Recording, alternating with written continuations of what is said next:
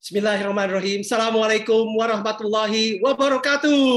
Waalaikumsalam. Waalaikumsalam warahmatullahi wabarakatuh. Selamat pagi. Semangat pagi, Pak. Waduh, luar biasa ini Bapak teman-teman semua. Uh, pertama-tama saya ucapkan uh, terima kasih atas kehadirannya pada pagi hari ini. Uh, saya juga ingin mengaturkan uh, selamat hari raya Idul Fitri bagi yang merayakan Uh, mohon maaf lahir dan batin. Uh, sekalian juga saya ingin mengucapkan selamat ini ya, uh, Pak Memo ini luar biasa ini teman-teman berhasil melewati rintangan pertama masuk ke dalam final daripada Young Entrepreneurs Challenge. Selamat untuk teman-teman semua dan hari ini kita mulai rangkaian daripada capacity development yang mudah-mudahan nanti bermanfaat untuk teman-teman semua. Jadi saya hari ini izinkan nanti bicara tentang mindset dan juga mengenai kewirausahaan. Saya rasa mudah-mudahan teman-teman juga sudah familiar dengan eh, kata-kata mindset dan kewirausahaan. Eh, nanti kita akan diskusi lebih banyak lagi. Tadi saya sampaikan ke Mas Memo, kita interaksi interaktif aja ya seperti yang disampaikan gitu. Saya lihat ini eh, apa ada Mas Abdullah Haidar ya. Kakasan apa tuh kakasan? Keren, keren. Nanti cerita ya. Ya. ya. Keren. Oke, saya ingin nanti uh, apa uh, berkenalan lebih lanjut lagi, tapi uh, hari ini kita akan uh, diskusi lebih banyak, sharing gitu ya. Saya juga ingin dengarkan banyak tentang uh, apa yang teman-teman sedang bangun. Jadi tema yang saya juga angkat adalah Rise to the Challenge, di mana Rise to the Challenge adalah buku yang ditulis oleh Mas Memo uh, beberapa tahun yang lalu yang merupakan satu ajakan untuk bangkit menghadapi tantangan dengan menggunakan ilmu. Jadi di dalamnya banyak uh, apa unsur-unsur ilmu yang nanti di dalamnya tentu beberapa akan saya gunakan untuk kita diskusi pada pagi hari ini. Nah, tema atau title daripada pagi hari ini adalah membangun mindset bisnis dan kewirausahaan. Jadi ini ini apa uh, mudah-mudahan menarik untuk teman-teman semua uh, saya dapat dapat info bahwa ini ada dari mana-mana gitu ya, ada yang dari apa dari timur, ada yang dari barat, ada yang dari UI, ada yang dari mana-mana UNR dan seterusnya ya. Jadi mudah-mudahan nanti ini bukan hanya menjadi satu rangkaian acara untuk teman-teman yang mempelajari dari para narasumber, tapi juga nanti akan belajarnya dari masing-masing eh, apa yang masing-masing lakukan dan siapa tahu ada kolaborasi juga gitu ya. Jadi eh, karena membangun eh, bisnis itu nggak bisa sendirian, harus bersama-sama dengan apa dengan ekosistemnya. Nah hari ini nanti kita akan bicara tentang entrepreneurship itu sendiri, kemudian bagaimana mendevelop winning business mindset, mindset dalam bisnis, kemudian bagaimana memulai dan juga mengembangkan satu bisnis. Saya akan bicara nanti lebih banyak dari pengalaman saya. Eh, saya eh, apa eh, perkenalkan perkenankan dulu saya cerita sedikit tentang apa apa yang saya pernah lakukan dan nanti mungkin banyak mempengaruhi apa yang akan saya share pada hari ini. Saya saat ini adalah founder dan CEO Orbitin Indonesia, tapi juga seorang founder dan chairman daripada PFI dan JG Group. Jadi PFI dan JG Group adalah uh, satu perusahaan yang saya uh, bangun dari awal saya sendiri tadinya uh, sampai uh, sekarang kita ke berbagai uh, berbagai macam bidang dan sekarang kita memiliki uh, apa karyawan kurang lebih 3.000 orang.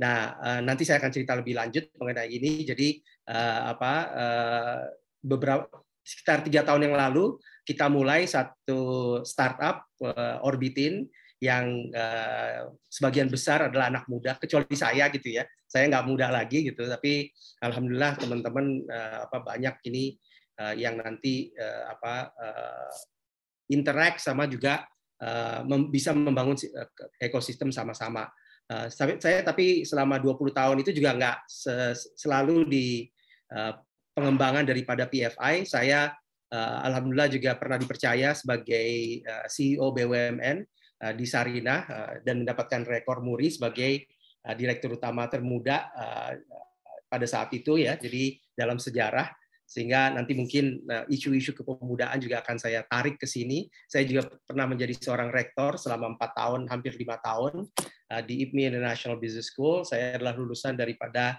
San Francisco State University dan juga dari Harvard University Kennedy School of Government. Nah, sekarang saya masih sekolah lagi, sekolah di mungkin teman-teman di sini juga ada sekolah yang sekolah di via UI. Saya adalah seorang mahasiswa S3 juga sekarang. Jadi apa eh, senang lah eh, untuk belajar gitu ya. Jadi kita sama-sama belajar nih eh, teman-teman. Jadi kalau ngelihat saya pernah di pemerintahan juga, saya pernah menjadi penasehat Menteri Desa PDTT, jabatannya Menteri Eko Putro Sanjoyo. Saya bersama dengan Pak Prof Haryono Suyono, dengan Prof Renald Kasali dan seterusnya. Saya masih ngajar, saya juga aktif di komunitas saya adalah ketua umum alumni Amerika Serikat saat ini. Jadi banyak anggota alumni Amerika Serikat yang sekarang ini berkiprah di mana-mana. Kira-kira itu teman-teman apa sedikit eh, apa gambaran tentang eh, pembicaranya hari ini. Jadi ini perusahaan yang eh, sudah saya bangun kurang lebih 20 tahun minus 4 bulan. Jadi saya dirikan tahun 2003 Januari berkembang menjadi satu grup usaha yang sekarang Eh, memiliki karyawan kurang lebih 3.000 orang eh, dengan omset yang cukup lumayan lah kira-kira gitu ya. Nah, eh, tapi sekitar tiga tahun yang lalu kita bersama dengan Tempo Group membangun Orbitin ya. Saya rasa Orbitin nggak perlu terlalu dijelaskan lebih lanjut lagi. Kita ekosistemnya banyak. Kita selama tiga tahun lalu, tiga tahun terakhir ini membangun satu ekosistem yang mudah-mudahan nanti bisa bermanfaat bagi teman-teman yang ada di sini, para calon wirausahawan dan juga para wirausahawan yang yang sudah uh, apa, uh, mempunyai usahanya. Oke, itu kira-kira gambaran sedikit. Nah, saya ingin tanya dulu, apa sih yang Anda ingin dapatkan dari sesi ini? Silakan. Nah, apa boleh raise hand, boleh apa langsung unmute, tapi kalau langsung unmute nanti yang lain tolong bicaranya jangan sekaligus gitu ya atau boleh di chat juga di chat box juga boleh. Siapa yang mau apa mau mulai? Apa yang Anda ingin dapatkan dari sesi-sesi ini? Kan ada 8 sesi ya, mulai dari sesi saya. Ya, saya akan catat dulu. Oke. Siapa yang mau ini?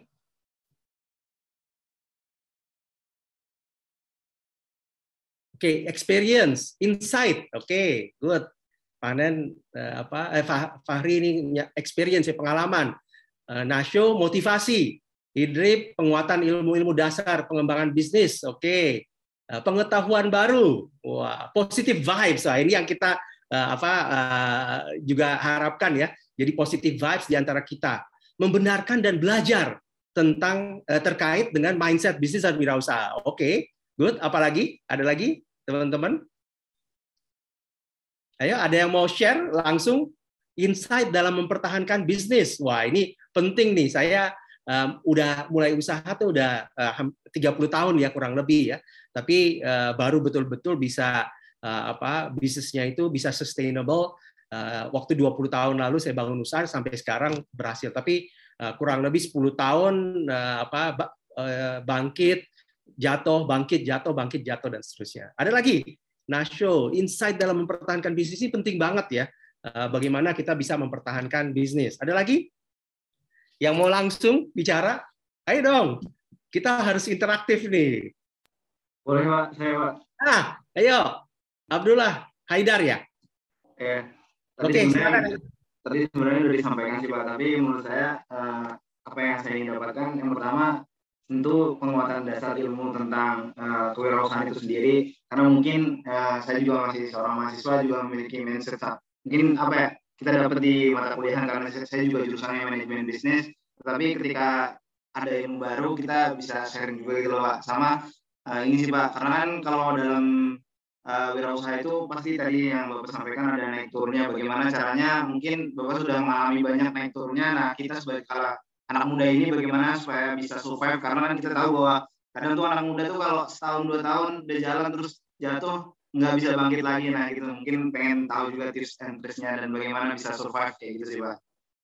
Keren keren uh, Haidar. Jadi uh, penguatan ya karena ini penting sekali gitu. Kita harus membangun ekosistem. Membangun bisnis itu tidak gampang karena 80% dari bisnis dalam dua tahun pertama itu apa bangkrut gitu. Kemudian sisa 20% lagi biasanya tiga tahun kemudian atau lima tahun pertama itu 80% dari 20% itu bangkrut juga. Habis itu berapa tahun kemudian 80% itu bangkrut lagi. Jadi setiap beberapa tahun hanya 20%, 20%, 20%. Jadi yang bisa bertahan 20 tahun, 25 tahun, 50 tahun, apalagi eh, sampai 100 tahun dan seterusnya itu adalah perusahaan yang luar biasa yang mempunyai eh, semangat, bukan hanya semangat tapi namanya perseverance, daya juang yang tinggi. Nanti itu kita sama-sama belajar ya. Karena saya juga sama gitu kan. Dan dan tidak semua eh, apa perusahaan yang saya bangun itu sukses 80 persen, 90 persen dari bisnis yang saya bangun itu gagal, gitu. Tapi kegagalan itu nanti kita belajar bahwa uh, apa merupakan pembelajaran. Oke, Haidar, terima kasih ya. Oke, ada lagi yang mau mau share? Oke, jadi semangat, arahan, insight dan seterusnya ini menarik ya. Mudah-mudahan nanti teman-teman eh, mendapatkan hal itu uh, apa selama sesi-sesi baik sesi yang ya, hari ini yang saya akan sampaikan maupun juga sesi-sesi berikutnya yang akan disampaikan oleh pemateri-pemateri lanjutnya. Oke, nanti saya akan tulis tuliskan itu ya yang ada di chat box sama apa yang disampaikan oleh uh, Mas Haidar tadi. Oke, jadi tujuan sesi sesi ini ya khusus untuk yang uh, kita akan nanti akan pelajari adalah mengerti dan mempelajari ciri-ciri kewirausahaan. Jadi apa sih kewirausahaan itu? Kemudian juga kita akan mencoba untuk memahami mindset bisnis. Apa yang disebut dengan mindset bisnis? Kalau saya tambahin winning mindset gitu ya. Saya ada buku yang saya tulis uh, di tahun 2011, 11 tahun yang lalu bersama Dr. Ervin, salah satu daripada uh, direksi di di uh, Proven Force Indonesia. Itu kita keliling ya ke mana-mana termasuk ke Amerika waktu itu saya membawakan materi winning with uh, apa winning with passion namanya. Uh, kemudian yang ketiga adalah mengerti dan memahami dengan benar maksud dan tujuan menjadi seorang wirausaha dan terakhir adalah mampu berpikir kreatif dan melakukan terobosan-terobosan. Kira-kira itu ya, teman-teman yang akan kita uh, lakukan uh, dan kita har uh, harapkan untuk didapatkan pada sesi ini dan kita akan review lagi nanti apakah teman-teman sudah mendapatkan itu dalam uh, dua jam uh, yang akan kita lalui bersama ya. Mudah-mudahan uh, apa semua bisa mendapatkannya atau paling tidak 80%. Oke, kita bicara tentang entrepreneurship dulu. Nah, sebelum kita mulai lebih lanjut, saya ingin eh, teman-teman untuk eh, ini nih ada ada satu ujian nih tes ya belum apa-apa udah tes katanya Haidar nih sama Wafyudin nih wah sama Pak Tras ya apa Wafyudin ya coba kita tes dulu deh ini ya ada ada eh, apa nih kan katanya mau jadi pengusaha-pengusaha ini saya ada satu soal namanya berdagang kuda horse trading jual beli kuda Nah, silakan uh, dibaca. Kebaca nggak semuanya? Baca, Pak. Baca ya, oke. Okay. Silakan. Kalau gitu baca, kemudian silakan nanti uh, apa uh, jawab pertanyaan yang paling bawah. Apakah dia berhasil untung 200, untung 100, impas, rugi 100 atau rugi 200? Oke? Okay? Silakan. Nanti saya akan uh, nyalakan polling, kemudian uh, tolong uh, apa uh, di ini lagi apa di uh, apa diisi ya polnya gitu. Silakan ya. Oke. Kita kasih waktu kira-kira tujuh menit ya. Mudah-mudahan selesai tujuh menit. Jam 10 nanti saya akan uh, mulai uh, apa uh, launch untuk pollingnya. Mudah-mudahan nggak bosen nih. Oke. Wah, oke okay. udah 27 orang. Oke, baru 28. Terus ya. Ayo. Gimana nih? Anak laki-lakinya untung 200, untung 100, impas, rugi 100 atau rugi 200. Yo. Oke, udah 50 persen. Oke, kita tunggu sebentar lagi. Ya, Ya, kira-kira 3-4 menit lagi. Oke. Udah 37 orang dari 67 jadi 56 persen. Oke. Ya. Oke, kita kasih dua menit lagi ya.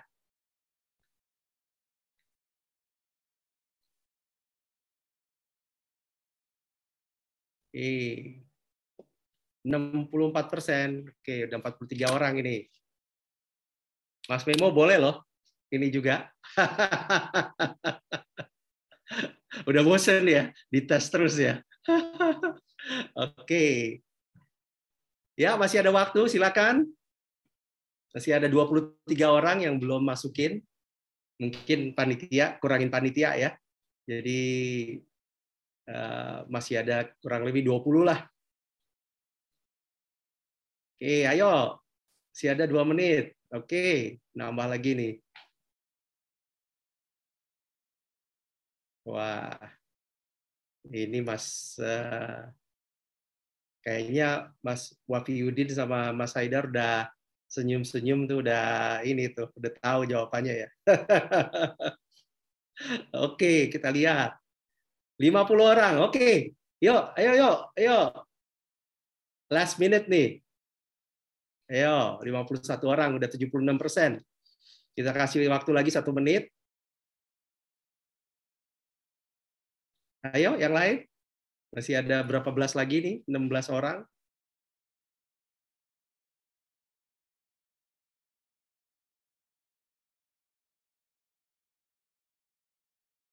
Oke.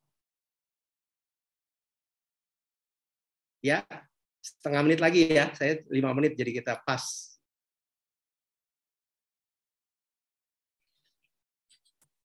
Oke. Ya, 10 detik lagi. Ayo. 8, 7, 6, 3, 2, 1. Tapi nggak apa-apa, saya tambahin lagi. Setengah menit lagi deh. Kasih bonus. Oke. Okay. Yo, yo, ayo. Siapa yang masih ini? Last, last 30 seconds lah. 30 detik terakhir nih. Ah, masih ada yang isi. Oke. Okay. Ayo, ayo. Masih ada. Oke. 10, 9, 8, 7, 6, 5, 4, 3, 2, 1. Oke, kita stop ya. Jadi ada 55 orang yang ngisi eh, dengan eh, dari 67 sehingga 82 persen. Eh, sangat mewakili ya. Oke, kita end poll-nya, kemudian kita share result ya. Lihat teman-teman, jadi soal yang sama, tapi beda gitu. Ada yang jawab untung 200, ada yang bilang untung 100, ada yang bilang impas, ada yang bilang rugi, ada 100, ada yang bilang rugi 200. Kok bisa ya? Padahal sama kan ininya ya, eh, apa? Eh, soalnya sama. Saya mau tanya dulu, eh, apa?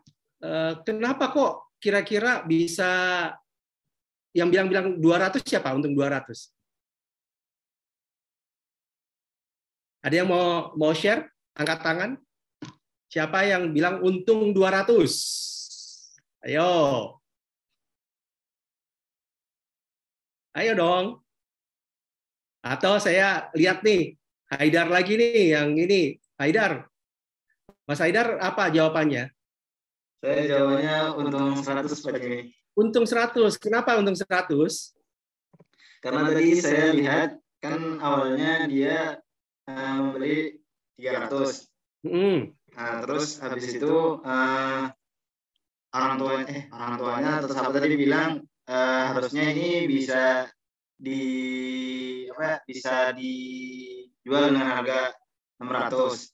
Nah, tetapi uh, ayahnya itu uh, tadi apa ya? Ayahnya itu punya yang 200 itu. Nah saya melihat itu udah ada selisih 100 di sana gitu. Nah nah menurut aku ini kayak apa ya? Kayak jebakan aja gitu. Jadi menurut aku untungnya 100 kayak gitu. Oke okay, good. Thank you thank you Mas Haidar. Jadi uh, jadi nggak sesuai ekspektasi bapaknya ya? Yang ya, benar. Oke. okay. terima kasih Mas Haidar. Oke okay, yang lain. Yang bilang beda nih Kata, tadi Mas Haidar untung 100, yang lain ada yang mau bilang untung atau bahkan yang rugi atau impas? Ayo. Ayo. Ini dinilai loh. Mas Mafiudin. Ayo, itu udah. Ayo dong. Apa jawabannya? Jawabannya 100, Pak. Hah? Saya jawabannya 100. Untung 100. Iya, untung 100. Oke. Sama ya tadi ya. Iya, kira-kira logikanya juga logikanya juga sama tadi. iya. Hampir sama. Oke. Terima kasih. Ada yang ada yang untung 200 nggak? Atau ada yang impas nggak? Untung 200 siapa? Ayo dong, ini para pemenang gimana nih? semangat, semangat. Katanya mau semangat. Siapa yang bilang untung 200? Berani nggak? Cek. Ya. Jurnal, silakan. ya Pak, sorry. Eh, apa? Saya bagi saya eh, kenapa saya bisa state untung 200 karena apabila di breakdown Pak dari eh, angka penjualan pertama dan kemudian eh, angka pembelian dan angka penjualan pertama, pertama kita beli eh, kuda tersebut seharga 200. Lalu terjual 300 eh, di saat itu untungnya adalah 100. Tapi eh, modal yang sudah kita keluarkan sudah clear atau sudah kembali. Eh, sudah eh, kembali dari 300 yang sudah dari nilai 300 yang sudah terjual. Kemudian eh, karena ayahnya me- melihat potensi bahwasannya kuda itu bisa laku 600 di tempat yang di tempat yang lain, eh, maka eh, kita beli lagi seharga 500. Nah, eh, untuk mengeluarkan modal kedua itu dari profit pertama itu hanya dari profit pertama yang ada yang kita punya yaitu 100 itu hanya tinggal menambahkan eh, 400 eh, untuk modal kedua itu. Kemudian eh, terjuallah 600 sehingga apabila dihitung dari modal eh, 400 tadi dan terjual 600 maka profitnya jadi eh, 200 karena 100 tadi adalah eh, profit yang pertama tadi Pak seperti itu gitu sih Pak. Keren, keren. Boleh tahu Mas Gernal ini eh, apa eh, jurusannya apa? Sekolahnya? Atau profesinya apa? Apakah seorang Eh, silakan. saya hukum bisnis Pak sorry Oke, hukum bisnis. majornya di hukum bisnis Oke, hukum Di- bisnis ya. Jadi ngelihatnya tadi dari sisi eh, apa procedure ya, pembukuan ya. Beli pertama untung Iya. 100, kemudian nambah 400, eh, akhirnya eh, dapatnya 600. Jadi totalnya dapat untungnya 200. Oke, itu logika kedua. Keren, keren. Oke, kita udah ada dua nih. Ada yang bilang impas nggak? Siapa yang nih yang ngomong impas nih? Saya pengen tahu nih. Impas katanya. Ayo, ada yang bisa share? Yang yang impas tadi banyak loh. Yang impas tadi ada berapa tuh? Ada sembilan orang. Ayo, siapa yang bilang impas? Ayo. Wah, ini apa? Eh, kalau mau kita sharing harus sama-sama nah ya, harus interaktif nih. Siapa yang bilang impas ayo? Atau yang bilang rugi 100 atau rugi 200? Mewakili eh, pemikiran itu.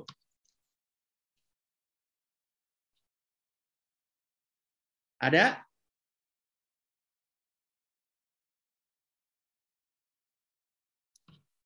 Siapa yang berani? Ayo. Wah, ini Oke, impas siapa tuh?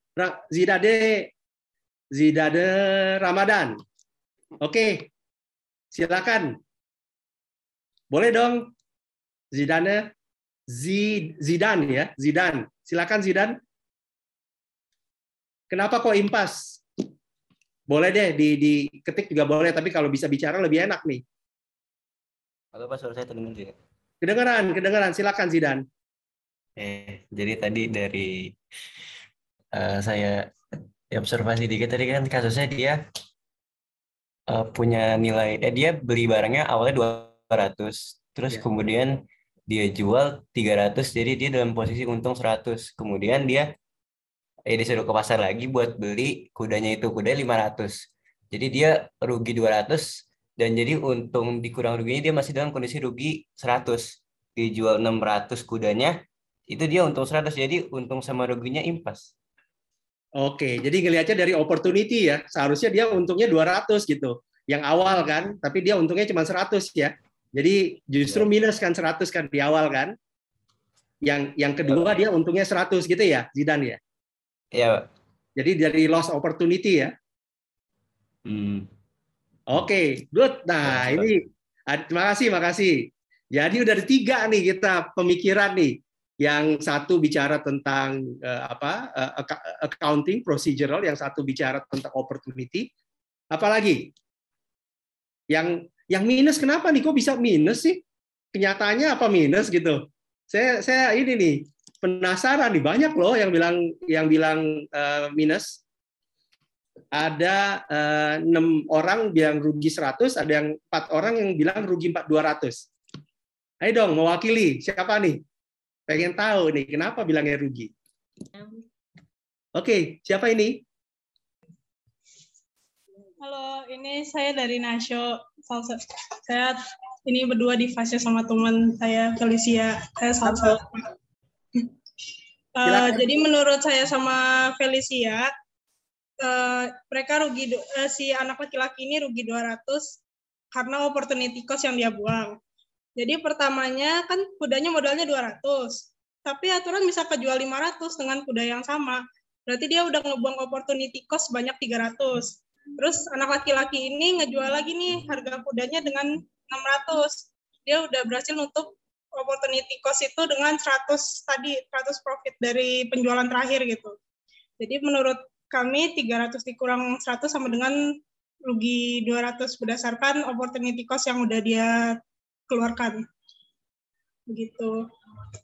Terima kasih Nasyo. Wah, keren. Jadi ngelihatnya dari loss opportunity ya. Harusnya dia bisa untung 200 di awal dan eh, apa eh, eh 300 gitu. J- Tapi eh, kenyataannya dia cuma eh, ada plus 100 gitu kan.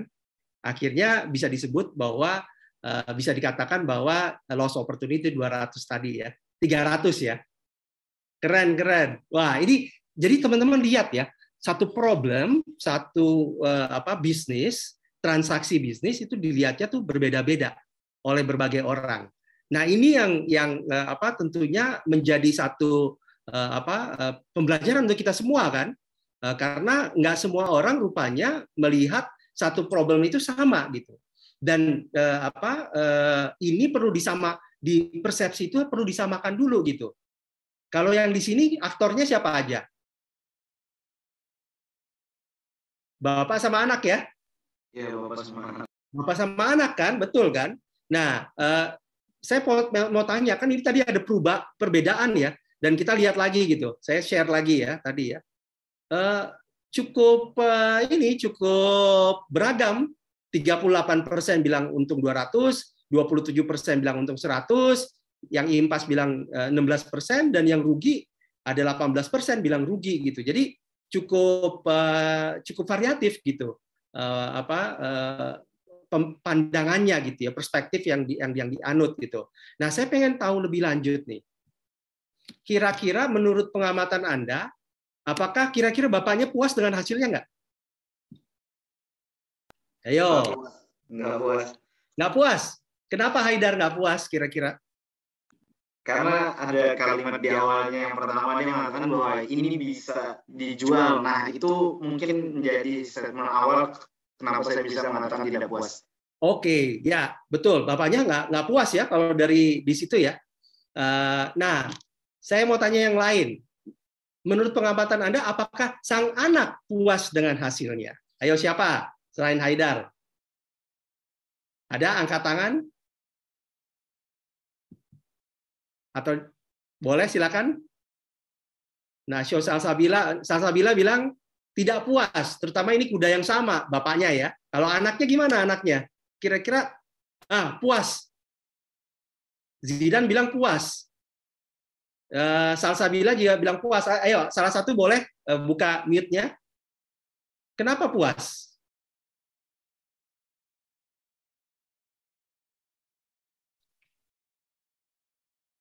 Salah satu, ayo. Siapa yang bisa? Dijelaskan soalnya di kalimat terakhir anaknya pulang dengan gembira ya. Jadi anaknya pulang dengan gembira gitu. Tapi kalau ngelihat bapaknya nggak puas gimana tuh? Kira-kira dia akhirnya uh, apa uh, happy masih happy nggak gitu kan? Oke, okay. jadi uh, anaknya memang uh, di, di konteks itu dibilangnya puas ya, tapi uh, kembali lagi bapaknya nggak puas gitu. Nah, menurut pendapat Anda, apa prosesnya berhasil? Proses ini berlangsung dan baik kak kira-kira? Berhasil. Prosesnya berhasil pak. Apa Kenapa Haidar? Kok Haidar bilang berhasil? Karena karena kalau melihat dari saya mengamati dari kasusnya ini uh, ada pembelajaran bahwa anaknya itu uh, mengusahakan untuk membahagiakan bapaknya gitu dengan cara kan tadi dia berbagi gitu kan dia yeah. berbagi dengan akhirnya untung seperti itu sih pak jadi uh, puas dia bisa memuaskan bapaknya kayak gitu tapi kalau dari tadi saya mau jawab pak yang kedua yang tadi uh, anaknya puas nggak sih? Kalau menurut saya, saya ngeliat anaknya itu antara dua sisi di antara puas gak puas. Katanya ini kayak kayak angin gitu, nggak tahu arahnya ke mana gitu. Kalau kalau saya amati gitu. Tapi kalau berdasarkan uh, yang tertulisnya sih anaknya juga puas kayak gitu karena dia memuaskan bapaknya dengan cara tadi kayak gitu dengan apa berhasil menjual kayak gitu sih pak. Jadi uh, apa berdasarkan tujuan ya tujuannya tercapai gitu ya membahagiakan bapaknya ya. Oke, okay, yeah. good. Ada yang punya pendapat yang sama atau yang atau yang lain? Bahwa prosesnya belum berhasil? Oh, nggak berhasil. Salsabila nggak berhasil karena bapaknya tidak mengkomunikasikan dengan baik berapa harga jual yang layak untuk kudanya. Sementara anaknya tidak mencari tahu terlebih dahulu. Ah, ini menarik nih, benar. Uh, prosesnya itu nggak nggak belum efektif ya. Kira-kira efektif nggak? Kan tadi ada yang bilang rugi gitu kan? Uh, apa?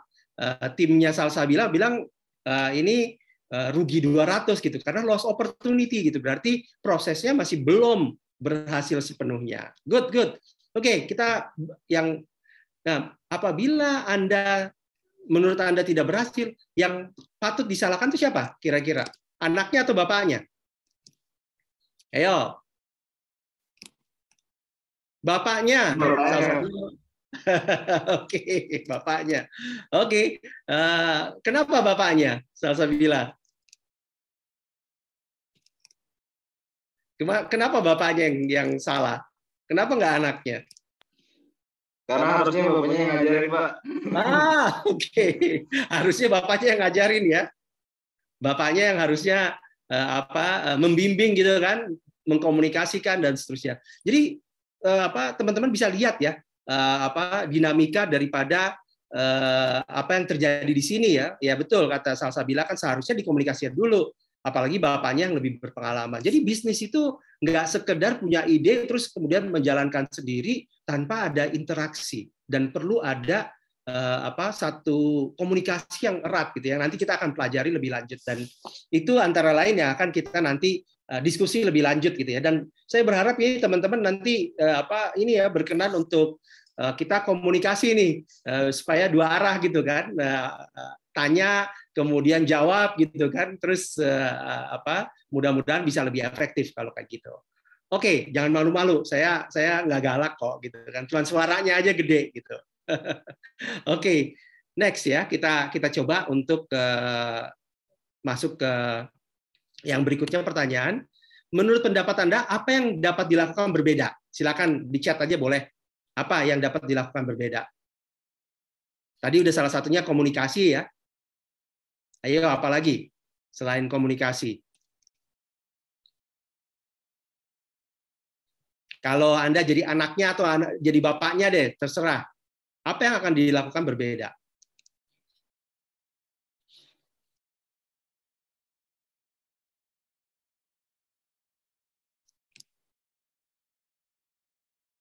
Ada yang mau ini share? Wah, ke mana nih pada ada di sini ada 60-an orang, ayo dong. Oke, riset harga pasaran kudanya. Wah, Yudin bagus. Harusnya di riset dulu ya harga pasaran berapa gitu. Kompetitor ngasih harganya berapa. Oke, terus apa lagi? Ayo, masa cuma satu? Evaluasi value barang yang ingin dijual. Ah, betul. Zidan bilang harus dilihat dulu nih barangnya seperti apa gitu kan, value-nya seperti apa gitu. Oke, good. Ada lagi? Cuman dua? Haidar, apa Haidar? Masih mikir, Pak. Oke, mikir oke. Gabung komunitas pencinta kuda. Wah, bagus itu. Siapa tuh? Uh, Muhammad Lutfi. Bener. Jadi kan network kan. Tanya sama uh, pencinta kuda gitu loh. Sesama pencinta kuda bisa bisa nyontek gitu ya. Supaya tahu ya. Bagus. Oke. Apalagi? Ayo dong. Keren tuh gabung komunitas pencinta kuda ya. Nanti kalau gabung komunitas pencinta kuda nggak dijual lagi kuda. Saking sayangnya kudanya. Oke, apa lagi? Ada? Oke. Ya, udah kita tiga itulah, udah ah negosiasi. Iya, betul Haidar, negosiasi. Negosiasi eh, apa? Eh, dengan orang-orang itu ya. Tapi kalau kita tahu harga lebih lebih uh, enak ya untuk negosiasi ya. Kalau kita udah ada riset ya bagus. Oke, okay, kita uh, apa mudah-mudahan tadi teman-teman udah belajar gitu ya dari uh, case ini. Uh, jadi kalau kita lihat perspektif keberhasilan dan kepuasan itu ada yang melihatnya dari hasil keuangan, ada yang lihat dari upayanya, effortnya yang dilakukan. Ada yang bilang kesempatan, oh saya udah dapat kesempatan kok, saya happy gitu dengan kesempatan. Ada yang bilang, oh saya udah belajar dari sini, saya happy. Ada yang tadi uh, bilang, oh saya udah mencapai tujuannya kok, yaitu membahagiakan ayah saya. Hanya itu saja. Jadi everything depends on uh, tujuan gitu ya. Apa sih tujuan kita melakukan ini gitu ya, melakukan bisnis, melakukan transaksi, bekerja dan seterusnya. Nah ini saya rasa penting sekali untuk kita pahami karena kalau misalnya kita nggak ada tujuan, ya kita juga nggak tahu, nggak apakah kita berhasil mencapai tujuan itu atau tidak gitu. Jadi one of the very important thing yang harus dilakukan adalah untuk menetapkan apa tujuan kita untuk melakukan ini. Kemudian tadi kita lakukan riset, kita lakukan uh, apa juga uh, evaluasi, uh, kita menilai uh, apa kompetisi, kita uh, join uh, pencinta uh, apa komunitas dan seterusnya. Ini ini bagus sekali gitu. Nah, mudah-mudahan tadi udah dapat gambaran ya. Nah, sekarang kita coba bicara tentang entrepreneurship ya. Kalau dari sana tadi, apa sih entrepreneurship itu? Kewirausahaan itu apa sih artinya? Ada yang mau mau share? Oke. Jadi entrepreneur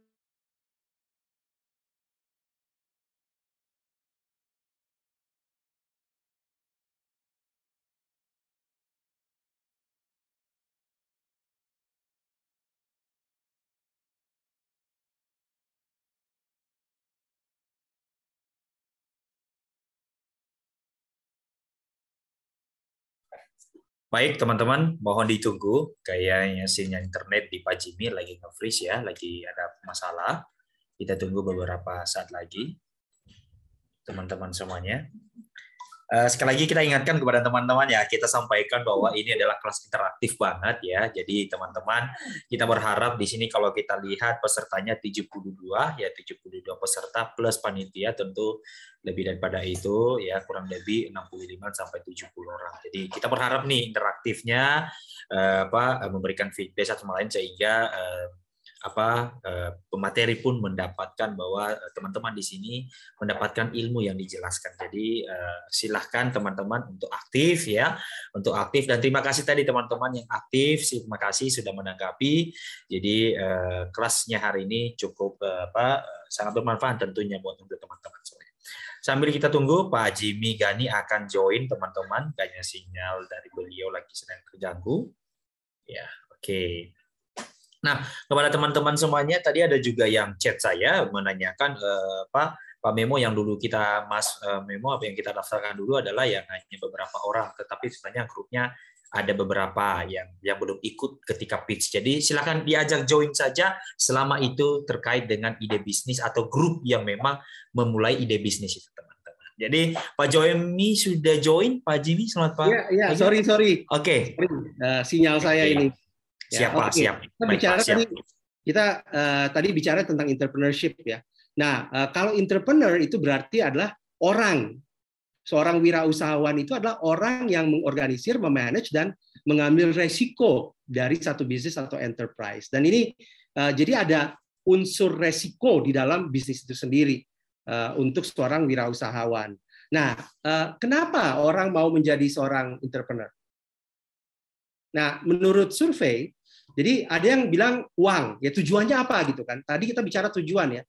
Jadi kalau misalnya udah dapat uang, mereka bilang saya berhasil. Ada yang bilang, oh saya pengen jadi eh, terkenal. Nah kalau udah terkenal, saya berhasil gitu. Ada yang bilang, oh saya mau hanya investasi aja. Jadi kalau misalnya dia udah investasi ke beberapa perusahaan, beberapa eh, apa inisiatif, saya udah udah berhasil gitu. Atau ke- kekuasaan bisa juga orang mau jadi wirausahawan atau seorang pengusaha itu karena eh, power atau juga presise. Presise, ada juga lifestyle, ada juga karena tantangan. Tantangan yang dilihat, wah ini tantangannya gede nih, saya pengen banget. Dan ada juga yang ingin mengekspresikan diri. Ini adalah bagian daripada ekspresi diri yang diharapkan bisa dilakukan. Kira-kira gitu ya. Oke, ada pertanyaan di sini. Jadi kita harus tetapkan tujuan kita apa. Nggak nggak serta merta seseorang itu mau jadi pengusaha karena saya pengen aja gitu.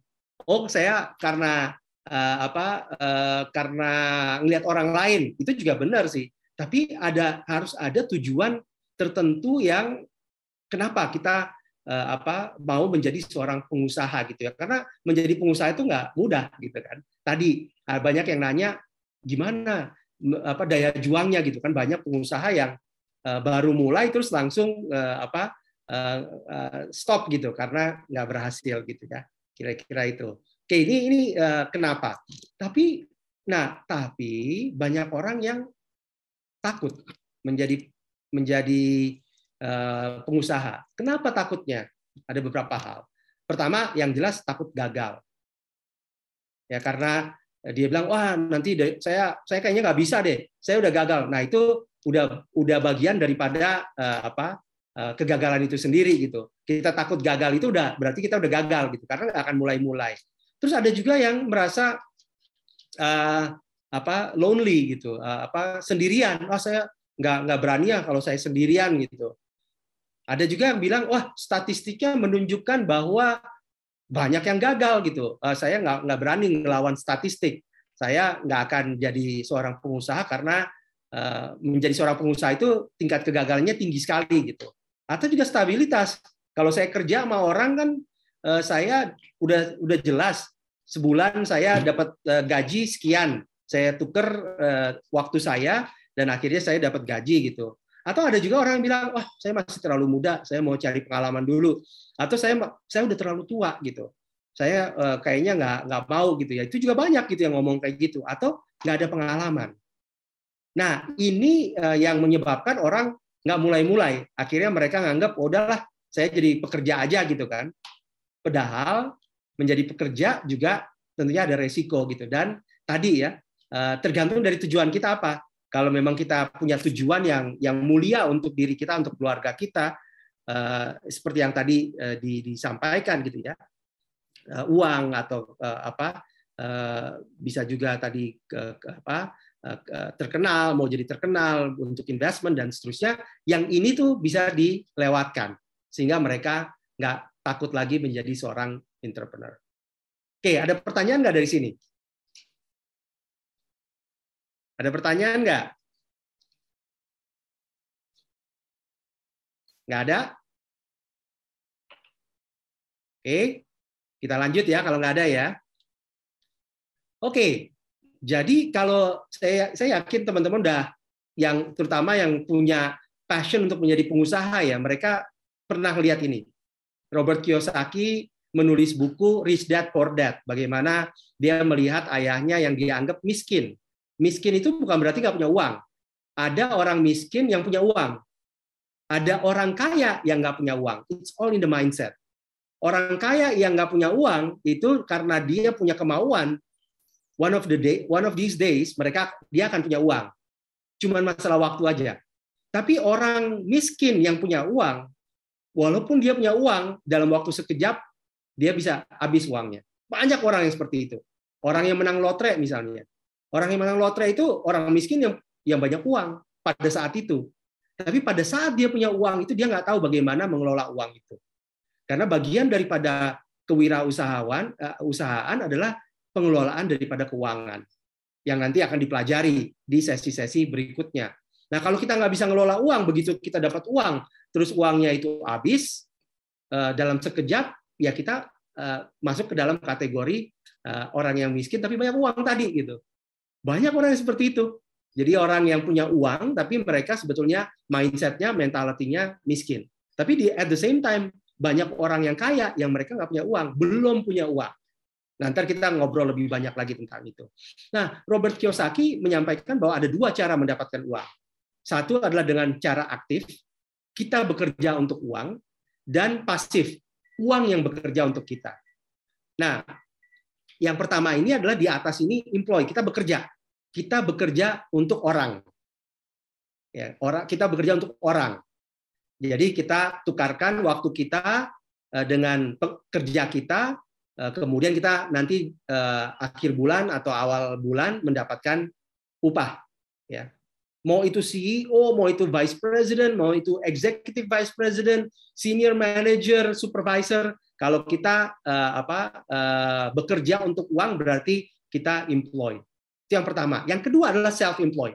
Kita bekerja untuk uang. Kalau tadi bekerja untuk orang. Yang kedua adalah bekerja untuk uang. Ya self employ. Jadi ya kita punya uh, apa kita berdagang gitu kan. Kita kerja sendiri nih. Kita kerja sendiri kita punya warung, kita kerja sendiri, tapi kita dapatkan uang. Belum belum pengusaha itu masih self employment atau kita seorang uh, apa uh, seorang sarjana hukum. Kita buka law firm tapi diri kita sendiri yang bekerja. Itu baru self employed. Ya, kita bekerja untuk uang. Kita tukarkan waktu kita nanti uang masuk gitu. Entah itu dari klien, entah itu dari uh, lain-lain gitu ya, atau pembeli dan seterusnya. Nah, itu yang aktif, kita tukarkan waktu kita untuk uang. Kalau yang pasif, kita udah punya uang, uang itu kemudian kita uh, uh, put it to use, ya, pakai itu supaya uang itu bekerja untuk kita. Yang pertama, yang tingkatannya masih tingkatan yang rendah gitu ya, kita punya bisnis, bisnis yang lumayan besar gitu. Jadi bisnis itu membuat kita nggak harus kerja, orang lain yang bekerja. Jadi kalau self employed itu adalah orang kita bekerja untuk uang, kemudian employee itu kita bekerja untuk orang, kalau big business adalah orang bekerja untuk kita. Kita tapi masih di situ juga gitu. Kita masih di situ juga, cuman bisnisnya jalan. Sehingga kita nggak nggak perlu terlalu kerja keras gitu. Kita ngeliatin aja. Nah, yang paling top itu adalah investor. Investor itu dia cukup pakai uangnya, dia taruh di mana-mana uangnya, uang itu yang bekerja. Nanti dapat return. Dia nggak harus ngeliatin tuh bisnisnya seperti apa gitu. Ya investor bisa di mana-mana, bisa di startup, bisa di pasar modal gitu ya, di, di bisa di, di eh, perusahaan eh, keluarga, bisa di orang dan seterusnya. Itu adalah uh, apa investor. Jadi kira-kira itu gambaran daripada uh, uh, Robert Kiyosaki punya konsep gitu ya. Nah kita kan sekarang mau uh, mau ngelihat yang pengusaha. Pengusaha itu ada dua ini, di mana kita nantinya mulainya emang bekerja untuk untuk uh, diri sendiri dulu gitu ya. Sorry, kalau ini bekerja untuk uang tapi untuk diri sendiri gitu uangnya. Nah yang ini kita orang udah mulai bekerja untuk kita dan uang mulai bekerja untuk kita. Nah tapi perlu kerja keras. Nah ini yang perlu kita bangun dengan satu mindset dulu. Oke, ada pertanyaan sampai sini?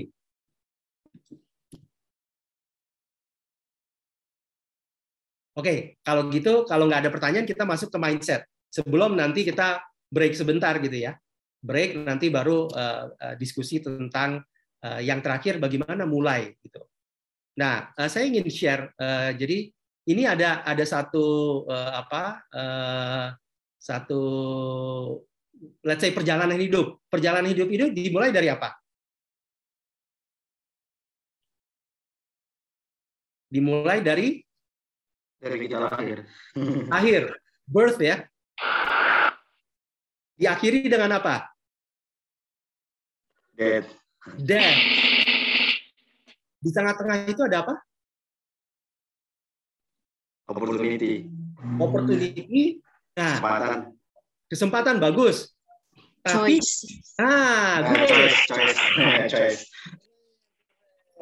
choice between birth and death itu kita di di eh, apa di eh, dihadapkan dengan berbagai macam eh, eh, apa eh, keputusan kesempatan untuk ambil keputusan choices. Nah jadi nanti akan ada persimpangan. Mau kuliah di mana? Waktu itu kan mau sekolah di mana gitu. Mau ngambil jurusan apa? Mau kuliah di mana? Mau pacaran sama siapa? Mau jodohnya bagaimana, mau kerja di mana, mau jadi apa, mau jadi investor, pengusaha atau mau bekerja. Nah, kita kan ada di persimpangan dan kita nggak tahu sebetulnya yang pasti yang mana yang kita sebut sebagai good choices, yang mana yang bad choices. Kita nggak tahu. Nah, yang paling penting adalah pada saat kita ambil keputusan itu, apa pun konsekuensi daripada keputusan itu kita jalanin baik itu konsekuensinya jelek atau buruk. Tadi saya mau jadi pengusaha, berarti kan ada jadi pengusaha itu kan ada plusnya ada minusnya. Kita harus ngambil uh, resiko tadi. Nah, bagaimana kalau misalnya menjadi pengusaha itu akhirnya uh, merupakan bad choice? Nggak ada yang namanya bad choice sebetulnya. Yang ada adalah uh, bagaimana tanggapan kita terhadap choices tadi gitu. Nah, itu yang saya mau share di dalam mindset ini. Uh, saya saya uh, apa tadi kan uh, bikin buku Winning with Passion, kemudian uh, dilanjutkan di tujuh tahun kemudian Mas Memo yang bikin buku. Uh, saya di dalam buku buku Winning with Passion itu uh, pertanyaannya lah, who is our worst enemy to becoming a winner? Siapa sih yang menjadi uh, apa uh, musuh terbesar kita? Yang menghambat kita untuk menjadi pemenang? Diri kita sendiri. Wah, keren. Diri kita sendiri, benar. Ya. Diri kita sendiri karena kita apa sukses is a journey gitu ya. Sukses itu adalah satu, perjalanan dan perjalanan itu adalah merupakan bagian daripada pengambilan keputusan-keputusan. Nanti ada jalan persimpangan, jalan yang mana yang kita ambil? Yang ke kanan. Kayak begitu udah lurus, nanti ada lagi persimpangan lagi, mau ke kiri atau ke kanan. Semua akan menghadapi itu nanti termasuk bekerja, mengambil apa jodoh dan seterusnya gitu ya. Termasuk ya bisnis gitu. Itu juga memerlukan apa kita untuk mengambil keputusan. Nah, saya punya mentor. Ya, waktu saya mulai bisnis saya hampir 20 tahun yang lalu ya setelah saya gagal kanan kiri saya jadi apa seorang konsultan, saya kemudian menimba ilmu sebagai seorang profesional. Pada saat usia saya, pada saat itu kira-kira 30 tahun ya, 30 tahun lebih beberapa bulan, saya ketemu yang namanya Pak Darmono. Pak Darmono waktu itu nggak banyak ngomong, beliau memberikan wejangan, salah satunya adalah beliau tulis buku juga pada saat itu, namanya Think Big, Start Small, Move Fast. Jadi dia bilang, Jim, kalau kamu mau usaha, kamu mulainya dari berpikir besar dulu berpikir di ujung itu nanti akan jadi apa gitu ya. Saya juga nggak kepikir bahwa satu hari apa bisa seperti ini gitu ya. Tapi pikir, apa pemikirannya udah besar juga gitu bahwa oh saya pengennya A B C D dan sebagian besar udah terpenuhi gitu. Nah cuman kalau kita mikirin yang besar itu dan memulainya dengan modal yang cukup, dengan nanti kita punya apa pengalaman dulu, kita punya ini dulu, nggak jalan-jalan harus mulainya dari yang kecil dulu. Start small.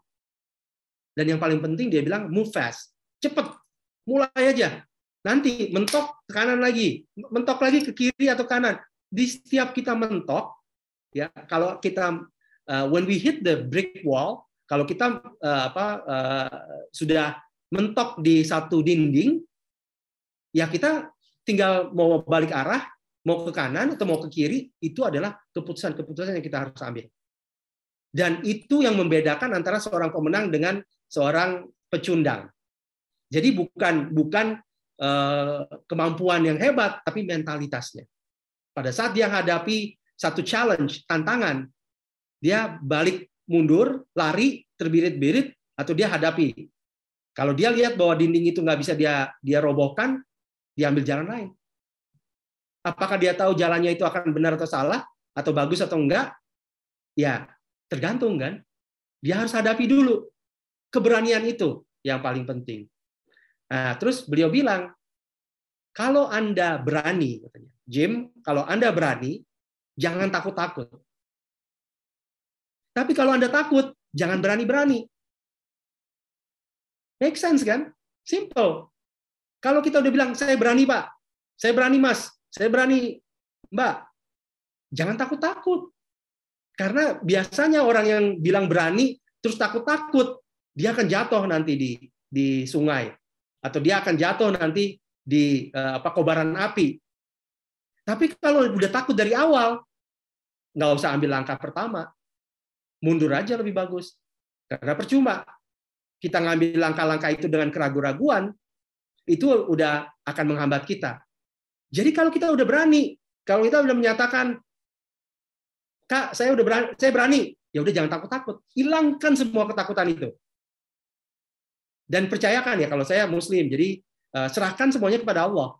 Kita kita manusia hanya jalankan aja sebisa mungkin. Do your best and let God do the rest katanya kan gitu kan.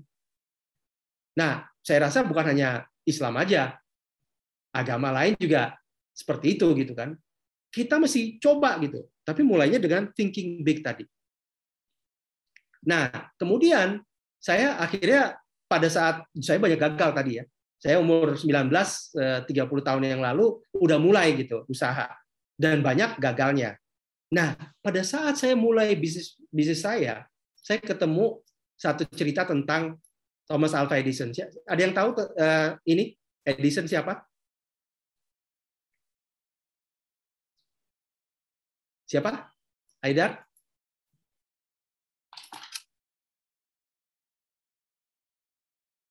Ada yang mau ini share siapa?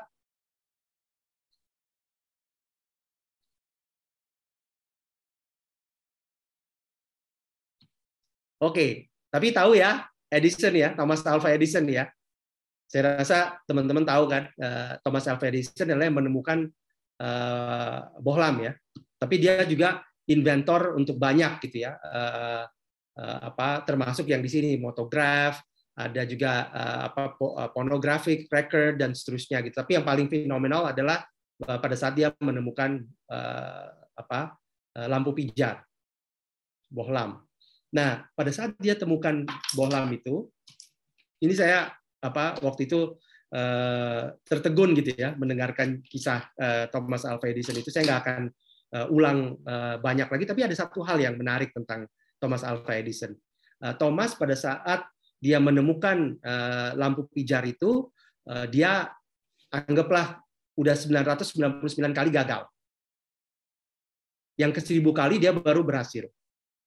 Terus orang-orang mempertanyakan kan. Terus mereka bilang, Thomas, kamu tuh kuat banget ya. 999 kali gagal, terus yang 1000 kali berhasil. Bagaimana apa perasaan kamu kok kok bisa gitu loh? Sampai sekian lama gagal, terus uh, apa uh, dia tetap uh, apa tetap merasa bahwa dia uh, harus menemukan uh, lampu pijar itu. Terus Thomas bilang kayak gini, dia bilang, saya tidak gagal. Saya berhasil menemukan 999 kali formula yang salah. Yang ke seribu kali saya berhasil menemukan yang benar. Jadi dia bilang nggak bilang gagal, dia bilangnya saya 900 I I uh, I successfully found 999 times the wrong formula before I found the right formula the thousand time, the thousand experiment. Jadi ini luar biasa gitu kan. Kalau kita kan lihatnya, aduh saya gagal, saya gagal lagi, gagal lagi, gagal lagi. Begitu gagal, sudah selesai gitu kan. Tapi Thomas Alva Edison enggak.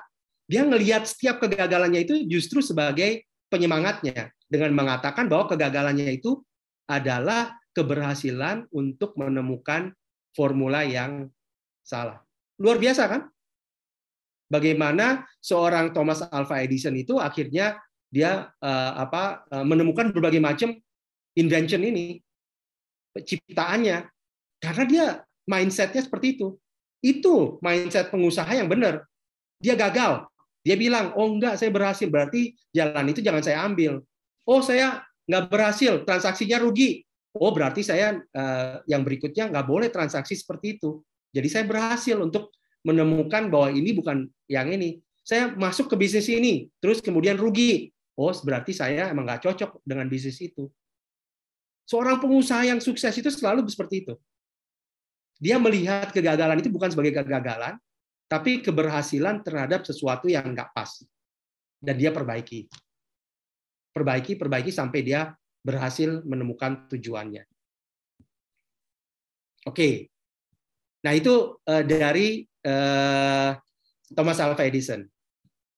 Satu hal lagi yang saya juga sangat uh, apa terinspirasi adalah Winston Churchill. Dia bilang antara optimis dan pesimis itu sama-sama lihat difficulty dan sama-sama lihat opportunity. Seorang pesimis melihat difficulty in every opportunity. Jadi seorang pesimis itu selalu ngelihat, ah ini susah, ada kesempatan ini, ah susah, ada kesempatan ini, ah nggak gampang, susah, nggak akan bisa, dan seterusnya. Tapi seorang optimis, kebalikannya, dia ngelihat justru kalau ada kesulitan, di situlah ada kesempatan. Jadi dia ngelihatnya, wah ini ada ada kesulitan di orang nih, saya bisa ada orang yang lapar. Dia lihat itu sebagai kesulitan yang dia bisa uh, ambil sebagai kesempatan. Dia lihat macet dia akan uh, apa gunakan kesempatan itu. Jadi semua problem semua kesulitan itu dianggap sebagai kesempatan. Itulah seorang optimis. Jadi seorang optimis itu dia bekerja dengan tantangan dan mentransformasi merubah tantangan itu menjadi kesempatan. Sementara ya kemudian akhirnya ya tadi dia uh, apa uh, ngambil kesempatan itu take advantage kemudian dia jadikannya menjadi journey yang successful. Tapi tadi ya itu itu adalah orang kaya, seorang optimis adalah seorang orang kaya. Bisa jadi orang kaya itu dia belum punya duit. Karena apa? Karena dia baru mulai atau dia baru baru ditipu orang. Atau dia uh, transaksinya nggak berhasil pada saat itu. Tapi sebenarnya dia orang kaya.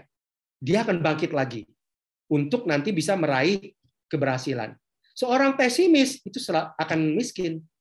Kenapa? Dia akan selalu menyalahkan, wah ini gara-gara si ini, wah ini gara-gara si itu. Dia selalu melihat ada aja gitu alasan untuk gagal. Nah, sekarang tinggal kita mau menjadi seorang yang optimis atau mau menjadi seorang yang pesimis. Kira-kira itu. Ya, jadi kalau tadi eh, apa kita bicara tentang kegagalan dan keberhasilan, kalau ini kita bicara tentang optimis dengan pesimis. Oke, sekarang saya mau mau diskusi apa yang Gary Player sampaikan.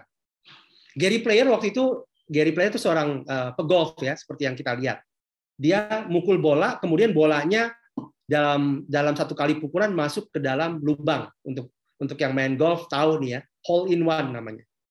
Terus orang-orang nanya karena Gary Player beberapa kali dia hit hole in one gitu. Dia beberapa kali berhasil untuk memukul bola terus sekali langsung masuk ke lubang. Ditanya sama wartawan-wartawan. Gary katanya, kok bisa sih kamu uh, beruntung gitu. How can you be so lucky katanya. Kenapa kok kamu bisa begitu beruntung gitu ya? Terus Gary Player jawabannya yang kita lihat di sini. The harder I practice, the luckier I get. Jadi kalau orang nanya gitu ya kepada saya gitu, kamu tuh beruntung banget sih bisnis ini berhasil. Terus uh, ini kok kamu bisa begini, kok bisa ini gitu kan? Jawabannya sama. The harder I work, the harder I practice, the harder I network, The harder I ini, the luckier I get. Jadi yang namanya laki atau keberuntungan itu nggak datang begitu aja. Kita harus jemput takdir kita. The harder I practice, the luckier I get. Ini ini simple gitu ya. Tapi powerful sekali gitu. Jadi dia membedakan antara yang namanya mastery sama laki. Nggak mungkin dia bisa berkali-kali beruntung kalau misalnya dia nggak punya keahlian untuk memukul bola sebagai seorang pegolf. Nggak mungkin kita meraih keberuntungan sebagai seorang pengusaha kalau kita nggak punya mastery di dalam keahlian menjadi seorang pengusaha. Jadi harus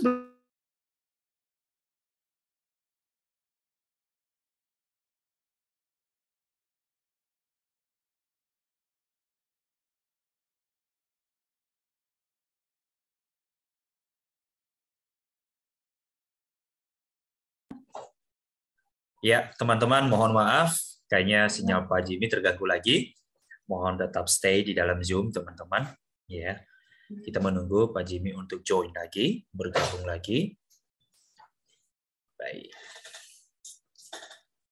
Kembali lagi kita ingatkan kepada teman-teman untuk apa eh, sesi eh, Q&A-nya, diskusinya itu berlangsung selama selasi pelatihan ya jadi Pak Jimmy inginnya jangan sampai akhir baru ada diskusi. Di tengah-tengah langsung raise hand, unmute Zoom-nya, ataupun langsung di kolom chat tuliskan pertanyaannya, bisa langsung menyampaikan pertanyaan kepada uh, speaker. Ya, jadi teman-teman bukan hanya kepada Pak Jimmy-nya, itu sampai sampai 10 materi ke depan demikian juga ya. Jadi uh, schedule-nya kan sudah kita serahkan ke teman-teman di dalam WA group.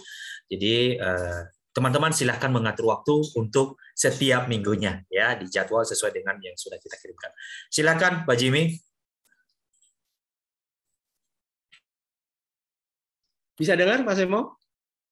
Bisa Pak, aman Pak. Oke, okay, sorry sorry ini uh, apa uh, sinyalnya ini karena saya pakai uh, handphone ya uh, di tethering uh, di rumah networknya lagi uh, di, di maintain. Oke, okay, jadi kira-kira itu ya mastery versus lucky. Nah, yang terakhir, Steve Jobs. Dia bilang, and the only way to do great work is to love what you do. If you haven't found it yet, keep looking, don't settle. So keep looking until you find it. Don't settle. Jadi saking dia merasa bahwa kita harus punya passion. Gimana sih kalau kita punya passion ya? Untuk yang punya pacar atau punya istri gitu kan? Kalau kita punya passion itu, kita akan lakukan apa pun untuk bisa meraih tujuan itu. Kita akan berjuang habis-habisan untuk bisa melakukan apa kesuksesan tadi. That is passion. Karena begitu kita cintanya, kita benar-benar mau itu kerja 24 jam, nggak tidur, mau itu kita apa uh, nggak pulang ke rumah dulu, mau itu ngeluarin uang yang kita punya segala macam. If we have passion, kita akan lakukan itu. Kira-kira itu. Nah, uh, yang terakhir tadi kita bicara yang modern-modern ya. Ini ada Sun Tzu. Sun Tzu adalah seorang apa yang ahli perang. Dia menulis buku The Art of War, seni daripada apa Eh, perang. Cuma tiga yang dia bilang. Know yourself. Ya, yang pertama, kenali diri Anda.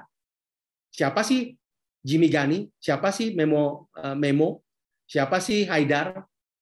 Siapa sih kita gitu ya? Kita tahu apa kekuatan kita, apa kekurangan kita, uh, apa yang kita sukai, apa yang kita tidak sukai dan seterusnya. Kemudian yang kedua, know your enemy kenali lawan Anda. Karena kita akan menghadapi eh, kompetitor yang jelas gitu. Dalam dalam per, per, bisnis itu sama sama perang. Karena nggak mungkin kita berbisnis tanpa ada kompetitor. Yang ketiga, know your terrain. Kenali medan Anda. Medannya bagaimana? Kalau misalnya medannya itu uh, apa? Uh, padang pasir, bagaimana kita harus berperangnya? Kita atur strategi kita. It's all about strategy. Strategy is about choices. Itu karena kata uh, guru saya, Michael Porter, yang nanti saya akan cerita lebih lanjut. Tapi ya tadi, Sun Tzu mengatakan know yourself, know your enemy, know your trade. Tiga hal itu aja. Kalau kita kenal diri kita, kita kenal uh, apa uh, lawan kita, uh, dan kita kenali medan perang kita, kita akan bisa sukses memenangi perang. Sukses berbisnis juga. Jadi the art of war ini dipakai untuk bisnis juga. Nah, ini nanti uh, apa uh, Mas Memo silakan ya nanti di exercise-nya dilakukan di di uh, rumah aja. Apa sih kekuatan kita, apa kekurangan kita, passion kita apa? Apa yang kita ingin lakukan? Itu kemudian medan kita seperti apa? Apakah kita punya banyak uang? Orang tua kita banyak punya banyak uang atau mertua kita punya banyak uang? Kita sekolahnya apa? Kita tahu medan perangnya seperti apa gitu. Kira-kira gitu ya kalau kita punya bisnis ya kita perlu tahu ekosistemnya seperti apa. Kira-kira eh, apa eh, medannya seperti apa yang kita harus hadapi. Dan kita harus passionate tadi. Jadi kata Jim Collins kita cari yang di tengah-tengah ini. Apa yang kita passionate apa yang bisa drive your economic engine. Artinya kita bisa dapatkan uang dari situ ya bukan hanya hobi saja gitu. Dan apa yang kita kira-kira bisa menjadi yang terbaik. Karena kita kalau misalnya kita passionate, kita belajar lagi. Kita kuliah lagi, kita eh, ngobrol sama orang, kita cari tahu lagi sampai kita menjadi yang terbaik. Nggak ada yang bisa ngalahin kita. Nah, itu itu uh, yang akan mendrive kita menjadi sukses. Karena kita selalu mendorong diri kita untuk menjadi yang terbaik. Dan kalau menurut Malcolm Gladwell, nggak ada yang bisa uh, shortcut. Dia melakukan penelitian dan dia tulis dalam buku The Outliers: The Story of Success. Membutuhkan waktu 10.000 jam untuk bisa uh, apa uh, mastery tadi ya katanya uh, siapa katanya uh, Gary Player untuk kita bisa menguasai uh, uh, apa satu skill Mau jadi pengusaha ya perlu 10.000 jam kira-kira. Mau jadi pemain golf paling tidak 10.000 jam. Itu dari penelitian dia. Mau jadi seorang dosen ya 10.000 jam. Mau jadi seorang pekerja 10.000 jam. Nah, tinggal 10.000 jam itu ini penelitian seperti apa kita mau uh, apa uh, gunakan mau lewati 10.000 jam itu.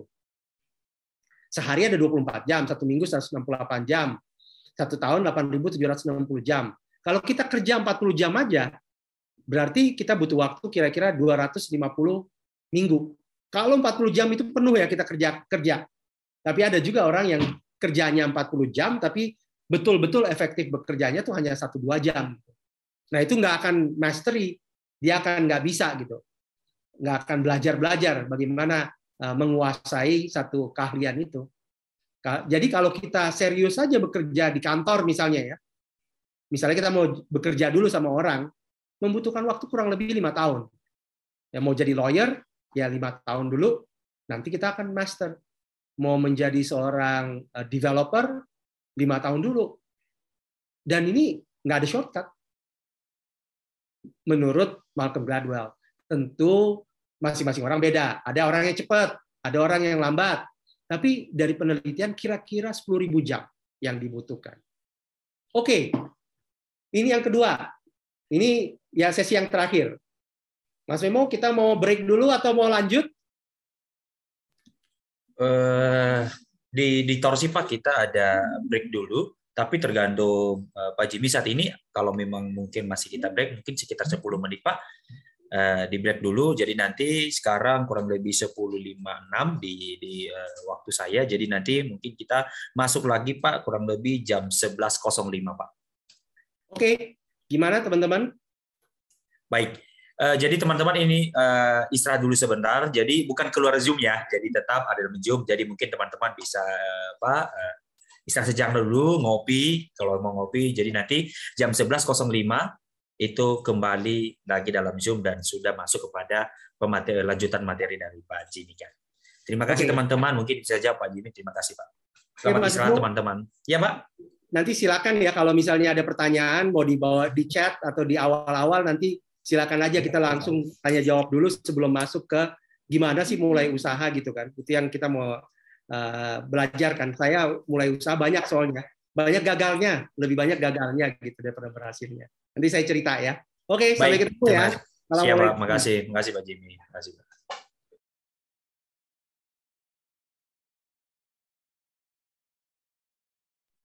Mas Memo, kita bisa mulai lagi? Iya, Pak. Oke. Siap. Baik, teman-teman, eh, waktunya sudah menunjukkan jam 11.05 sesuai dengan kesepakatan di awal tadi bahwa eh, apa eh, istirahat selama 10 menit kita sudah selesaikan dan kita next lagi lanjut session daripada Pak Jimmy tentang pemaparan yang series pertama ini. Nah, kembali kita ingatkan kepada teman-teman uh, ini terima kasih nih. Ini bukan membedakan, ini bukan membedakan. Yang aktif dari tadi adalah nama itu terus ya. Jadi bukan dalam artian uh, di sini kita apa uh, memaksakan enggak, tapi kita berharap ada feedback dari teman-teman ini keaktifan teman-teman ya. Jadi ini baru series pertama loh teman-teman, masih ada 9 series lagi ya. Jadi uh, kalau memang series pertama sudah menunjukkan ada energize-nya, teman-teman semangat, maka tentu series 2, series ketiga, series keempat bisa kita laksanakan. Jadi eh, tadi pertanyaan dari Pak Jimmy, boleh nggak nanti saya bertanya? Justru dari awal kita sudah beri kesempatan ke teman-teman untuk bertanya. Tidak ada masalah, langsung bisa menyampaikan pertanyaannya, boleh dalam kolom chat. Jadi langsung juga menyampaikan melalui uh, unmute Zoom-nya, silakan, tidak ada masalah teman-teman. Ya, jadi kami persilahkan kepada Pak Jimmy untuk melanjutkan pemaparan materinya, Pak. Terima kasih, Pak.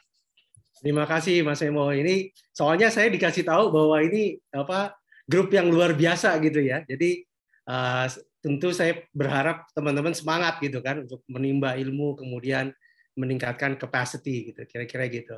Ada pertanyaan mungkin yang mau disampaikan sebelum kita lanjutkan? Oke, Mas Aida, silakan. Baik, Pak. Terima kasih atas pemaparannya tadi di sesi pertama. Saya cukup tertarik uh, menarik perhatian saya ketika jam bekerja itu, Pak. Yang tadi kan uh, untuk menjadi seorang master atau expert mungkin di bidang satu bidang yang kita geluti yang tadi kata siapa tuh yang uh, harus sepuluh ribu jam atas riset Malcolm Gladwell. Ah, Malcolm Gladwell.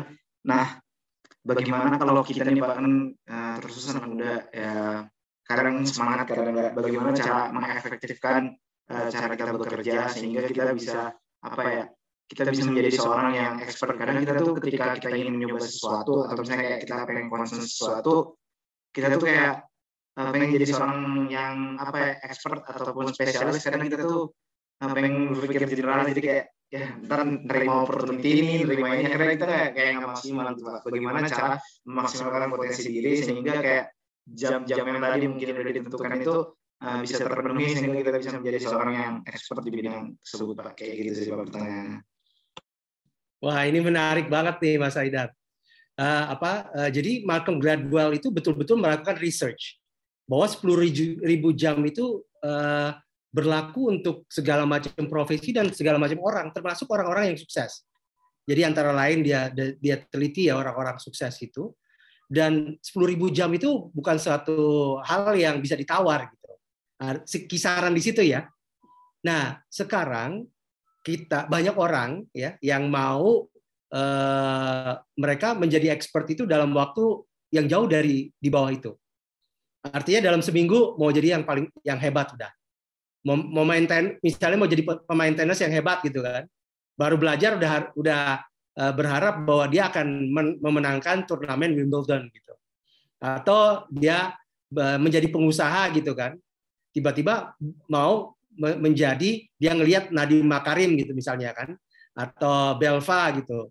Uh, itu luar biasa mereka kerja kerasnya gitu dan saya tahu persis karena eh, apa mereka juga dari Harvard lulusan Harvard ya jadi mereka siapin konsep-konsep itu sampai betul-betul nggak tidur gitu nah untuk sepuluh ribu jam itu jadi nggak bisa ditawar bagaimana kita bisa konsisten untuk sepuluh ribu jam itu ya kalau mau diperkecil tadi ya kalau 40 jam per minggu kan berarti lima tahun kan kalau misalnya Mas Haidar mau membuat itu satu tahun ya dalam seminggu kerjanya 200 jam. Mau nggak gitu? Tapi banyak orang yang mau. Mereka betul-betul karena passionate tadi, saya akan uh, kerja mati-matian. Nggak tidur, tidur dua jam cukup, tiga jam cukup. Coba tanya sama orang-orang kayak gitu deh. Saya juga dulu kayak gitu, saya selalu cerita ke tim saya gitu ya. Saya kalau dulu waktu masih muda ya, kalau sekarang enggak ya. Waktu saya masih muda umur 20-an gitu. Saya bisa 24 jam, 36 jam, 48 jam nggak tidur untuk memenuhi deadline gitu. Saya rasa teman-teman yang berhasil di sini ya sama juga gitu. Nah, bagaimana supaya uh, apa kita tetap konsisten? Tadi think big. Kita berpikir di ends in mind. Di belakang itu ada sesuatu yang saya harapkan. Dan semakin saya uh, mempercepat jamnya tadi, semakin saya lebih dekat, lebih cepat saya mencapainya. Ya tadi kan saya eh, tadi saya cerita ya, saya uh, waktu saya jadi VP uh, untuk Asia, tadi kan saya dapat rekor muri kan, uh, apa sebagai direktur utama termuda dalam sejarah uh, RI gitu. Sebelumnya saya juga termuda untuk mencapai level di multinational company di seluruh dunia gitu. Uh, tapi saya tadi yang bisa nggak tidur.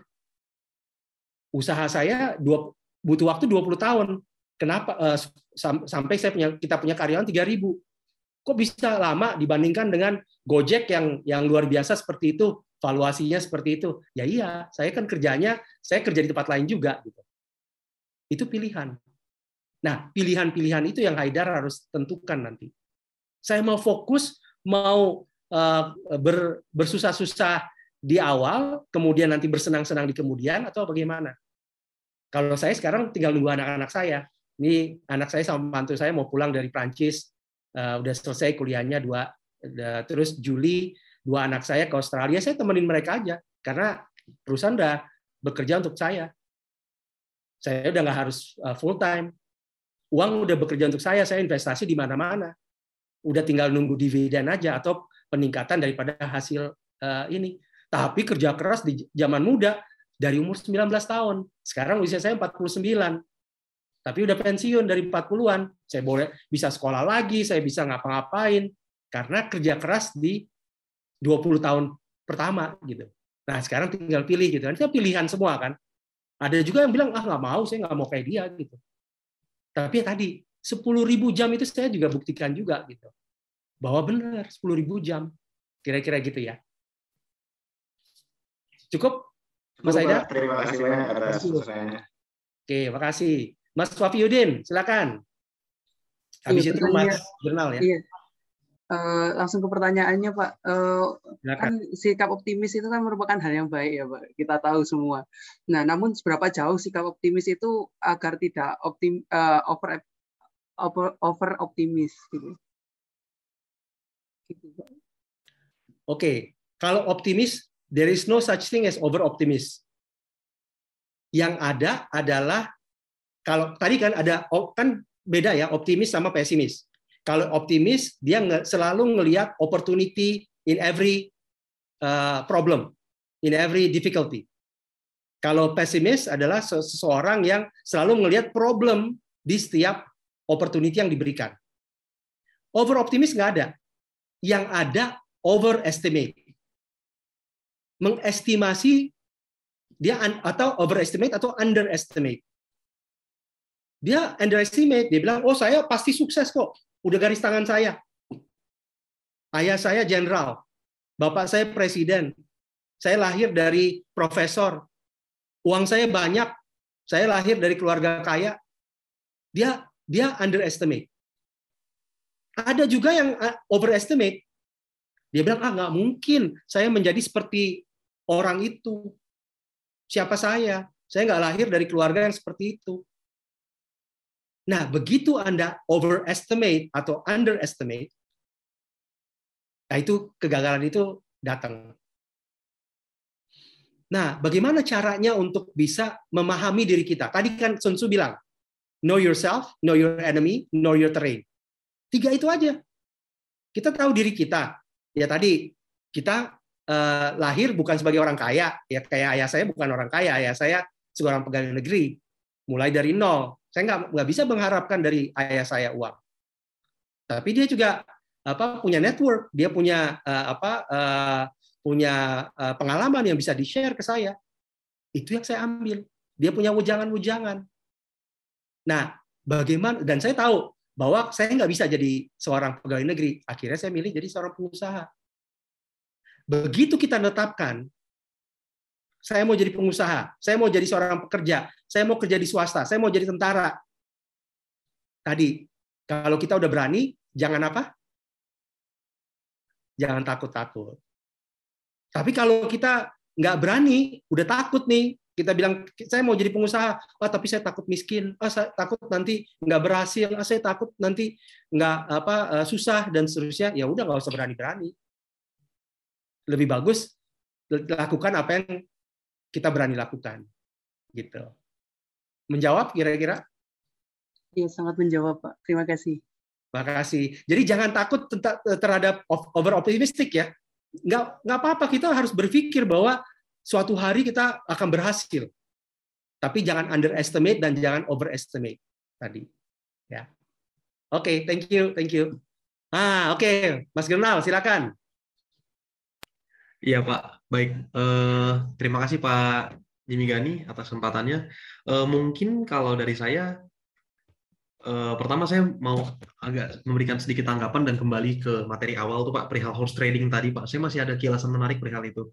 Uh, karena uh, ada ada satu ada point of view yang mungkin uh, nggak sempat tercapture atau mungkin nggak sempat terbahas tadi sama teman-teman kayak uh, bahwasannya uh, dengan analogi bapak dan anak tadi itu ternyata bukan esensinya bukan kepada profit orientednya pak tapi lebih ke lebih kepada uh, kemampuan seorang bapak dalam uh, melihat uh, potensi pasar ada yang ada serta menaikkan valuasi nilai harga produk tersebut padahal produknya sama. Sekalipun dalam race eh, profitnya angkanya sama, sama-sama untung 100 misalnya nilai jualnya. Hanya saja valuasinya untuk bentuk yang sama tentu itu akan berlaku untuk produk-produk. Mungkin karena spesifikasi yang tercantum dalam eh, paper tadi itu juga nggak mencantumkan kudanya seperti apa, bentuknya seperti apa. Jadi valuasi produk tersebut eh, nilainya meningkat karena eh, inisiasi dari bapak tersebut. Seperti itu. Dan anak akhirnya bisa mengimplementasikan dan ternyata terbukti betul nilainya meningkat. Seperti itu. Kemudian juga saya mengcapture informasi perihal apa yang bapak sampaikan perihal keberuntungan tadi itu ada slide tentang keberuntungan. Ada statement eh, ada ada quotes menarik atau ada statement menarik dari uh, seorang uh, si salah satu CEO startup juga Pak. Uh, beliau uh, William Tanuwijaya mungkin kalau uh, ini. Itu ada statement yang terngiang-ngiang di kepala saya selalu dan mungkin ini bisa buat sharing ke teman-teman adalah perihal keberuntungan atau uh, istilahnya hoki kalau dibilang ya keberuntungan uh, dari yang saya capture dari apa yang dia sampaikan beliau sampaikan itu keberuntungan adalah kesempatan yang bertemu dengan persiapan Selalu ada kekuatan perimbangnya di dua hal tersebut. Karena apabila eh, kesempatannya ada, persiapannya ada, itu bukan jadi keberuntungan. Apabila persiapannya udah matang, dia udah sangat siap, tapi kesempatannya nggak pernah muncul ada, itu juga nggak jadi sebuah keberuntungan. Seperti itu sih Pak.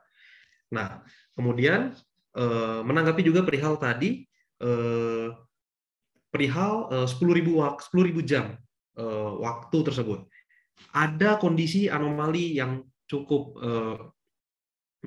membuat situasi yang berbeda saat ini, Pak, dalam situasi kita bekerja. Contoh, pekerjaan saat ini dilakukan secara hybrid. Ya kan, Pak? Artinya, tentu hal ini lebih challenging lagi karena kita tidak memiliki interaksi sosial secara langsung. Semuanya by email, by online, by ini. Dan itu tentunya, even dengan waktu yang sama, even misalnya kita bisa push limit dengan waktu yang sama, tentunya ini akan jadi challenging lagi karena interaksi sosial secara menyeluruh atau langsungnya itu eh, apa eh, tidak didapatkan. Seperti itu sih pak. Jadi eh, yang ingin saya mungkin tanyakan perihal itu sih pak. Bagaimana menyiasati kondisi saat ini untuk tetap mendapatkan optimalisasi dari 10.000 jam. Ya kan esensinya adalah eh, bukan hanya soal waktu tapi soal eh, value atau ilmu yang didapat dalam uh, interaksi dalam pekerjaan tersebut. Seperti itu sih pak. Bukan hanya pekerjaan bahkan uh, skup relasi apa pun itu. Seperti itu sih pak. Terima kasih. Terima kasih mas Gernal. Wah ini keren banget nih pertanyaan dan juga tadi sharing sharingnya ya. Saya setuju banget sama William. Uh, jadi tadi kan saya cerita saya pernah jadi rektor ya dan William pernah bicara di di kampus kita juga uh, waktu itu uh, di di IPMI dan uh, apa bagus sekali gitu uh, apa sharing-sharingnya dia.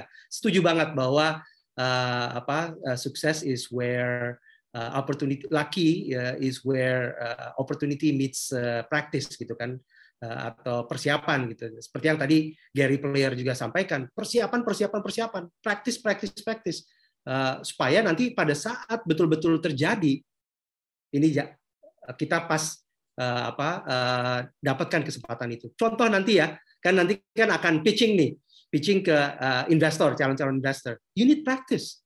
You need to prepare. When you have the preparation, jadi jangan berharap bahwa oh kita mau ketemu orang hebat gitu yang akan masukin uang ke kita, terus kita nggak ada persiapan. Kita menganggap bahwa ah saya ngandelin uh, apa uh, uh, apa keberuntungan aja gitu ya keberuntungan itu nggak datang. Bisa nggak datang? Bisa juga. Tapi kemungkinannya, kemungkinan besarnya akan lebih kemungkinan besar beruntung dia kalau ada persiapan tadi, ada practice tadi, ada uh, preparation untuk bisa ke arah sana. Oke, pertanyaannya menarik tadi mengenai yang 10.000 jam dengan kondisi sekarang.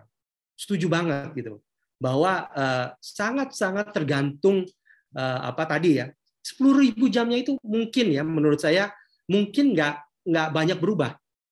Tapi bagaimana kita mencapai sepuluh ribu jam itu? Bagaimana kita menggunakan teknologi untuk bisa sepuluh ribu jam itu menjadi misalnya ribu jam atau uh, malah malah lebih panjang itu yang kita harus coba pahami. Contoh gini, uh, waktu uh, kita uh, JG Group sama Tempo ya, Tempo Intermedia adalah salah satu shareholder kita memulai Orbitin di tahun 2020 ya, itu kita punya planning yang luar biasa. Dan kita tadi ya 10.000 jam kan tergantung tadi. Kalau kita kerjanya 40 jam per minggu 5 tahun.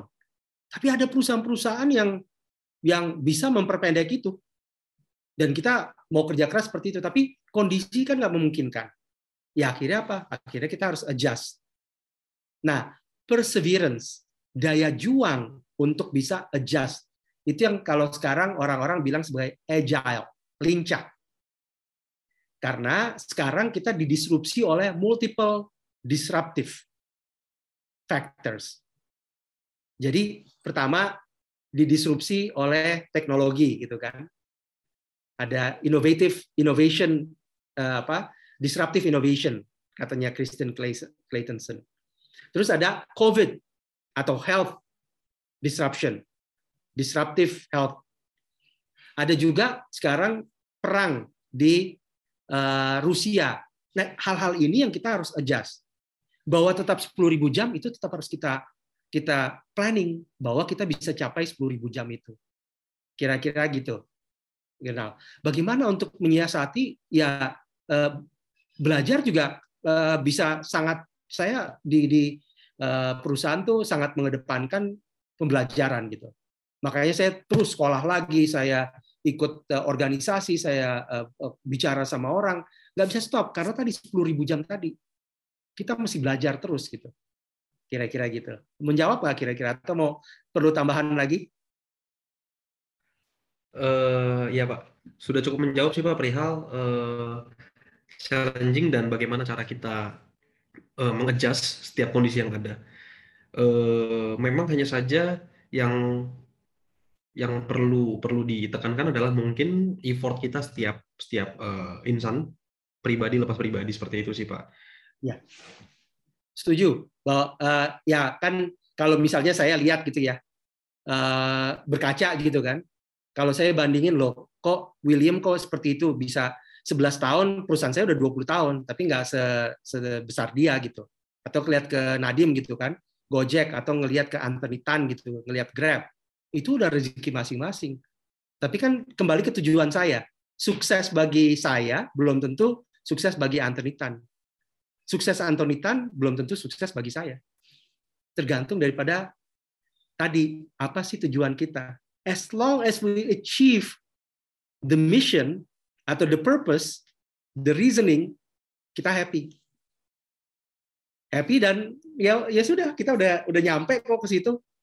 Enjoy the ride. Udah enjoy the ride eh, udah udah uh, ya tadi tinggal berbagi gitu kan. Ilmu segala macam lah kira-kira gitu tapi setuju bahwa setiap orang tuh beda. Tapi ya, saya appreciate juga tadi uh, apa uh, Mas Gernal bicara tentang uh, apa satu pembelajaran dari uh, jual beli kuda tadi ya uh, bahwa ada ada unsur yang non finansial non bisnis yang bisa di dan tadi ada orang yang memang dia saya ingin jadi pengusaha. Kenapa? Saya nggak peduli deh saya mau kaya atau enggak tapi saya bisa menciptakan lapangan kerja yang sebesar besarnya memberikan peluang untuk orang uh, apa bekerja atau memudahkan orang atau mengurangi problem isu di bidang tertentu. Itu udah cukup gitu. Jadi nggak harus semuanya uang nggak harus semuanya bisnis. It can all be about tadi self actualization kita pengen ini bermanfaat. Dan kalau itu kita happy. Apa sih yang kita cari kan? Kalau maaf ya kalau untuk yang muslim kan kita selalu bilang ya doanya adalah robana atina fid dunya hasanah wa fil akhirati hasanah wa qina adzabannar. Jadi yang kita cari adalah kebahagiaan di dunia, kebahagiaan di akhirat dan juga hindari dari siksa api neraka. Jadi yang pertama adalah kita eh, mencari kebahagiaan, apa yang what makes me happy belum tentu membuat orang bahagia ya itu happiness itu yang kita cari. Kalau kita kerja keras segala macam terus membuat kita nggak suka, ngapain? Nah, tapi untuk bilang ngapain tadi, ya kita harus sukses dulu gitu. Suksesnya apa? Kalau kalau saya yang pertama kita berhemat. Karena setiap kali kita merasa oh ini bukan bukan saya lagi, kita kerja sama orang gitu. Ya udah kita anytime bisa keluar kan dari pekerjaan itu. Kita bangun sesuatu yang kita senang. Kira-kira gitu ya. Mas Girinal ya. Makasih loh apa apa masukan masukannya tadi bagus banget sama pertanyaannya juga keren. Baik Pak, terima kasih. Oke, kita lanjut ya. Ada lagi pertanyaan? Oke, nah ini saya senang nih bisa interaksi seperti ini nih. Oke, saya ingin eh, apa share tentang starting and developing a business. Tapi sebelum masuk ke technical uh, ininya, uh, saya ingin sharing tentang analogi dulu ya. Ini jangan tapi analoginya jangan disalahartikan ya. Jadi saya mau mau bilang mau cerita sedikit tentang seorang ayah. Jadi ayah ini memiliki seorang anak. Anaknya ini uh, masih kuliah di Harvard Business School. Nah, dia uh, kuliah di Harvard Business School udah hampir selesai. Tapi udah dulunya udah kerjanya luar biasa. Nah, terus dia bilang ke ke anaknya, dia bilang, "Nak, son, saya kamu kan udah mau selesai nih dari Harvard Business School. Kalau sementara kamu juga udah menjadi seorang yang sukses sebetulnya sebagai seorang profesional ya sebelumnya kerja di consulting dan seterusnya gitu. Saya pengen kamu nikah katanya dengan orang yang tepat. Terus anaknya bilang ah, ah saya ngapain sih dicari-cari jodoh gitu loh. Saya bisa cari sendiri. Banyak yang senang sama saya. Apalagi saya bentar lagi lulus dari Harvard Business School dan saya juga eh, apa udah banyak yang nawarin saya kerjaan katanya.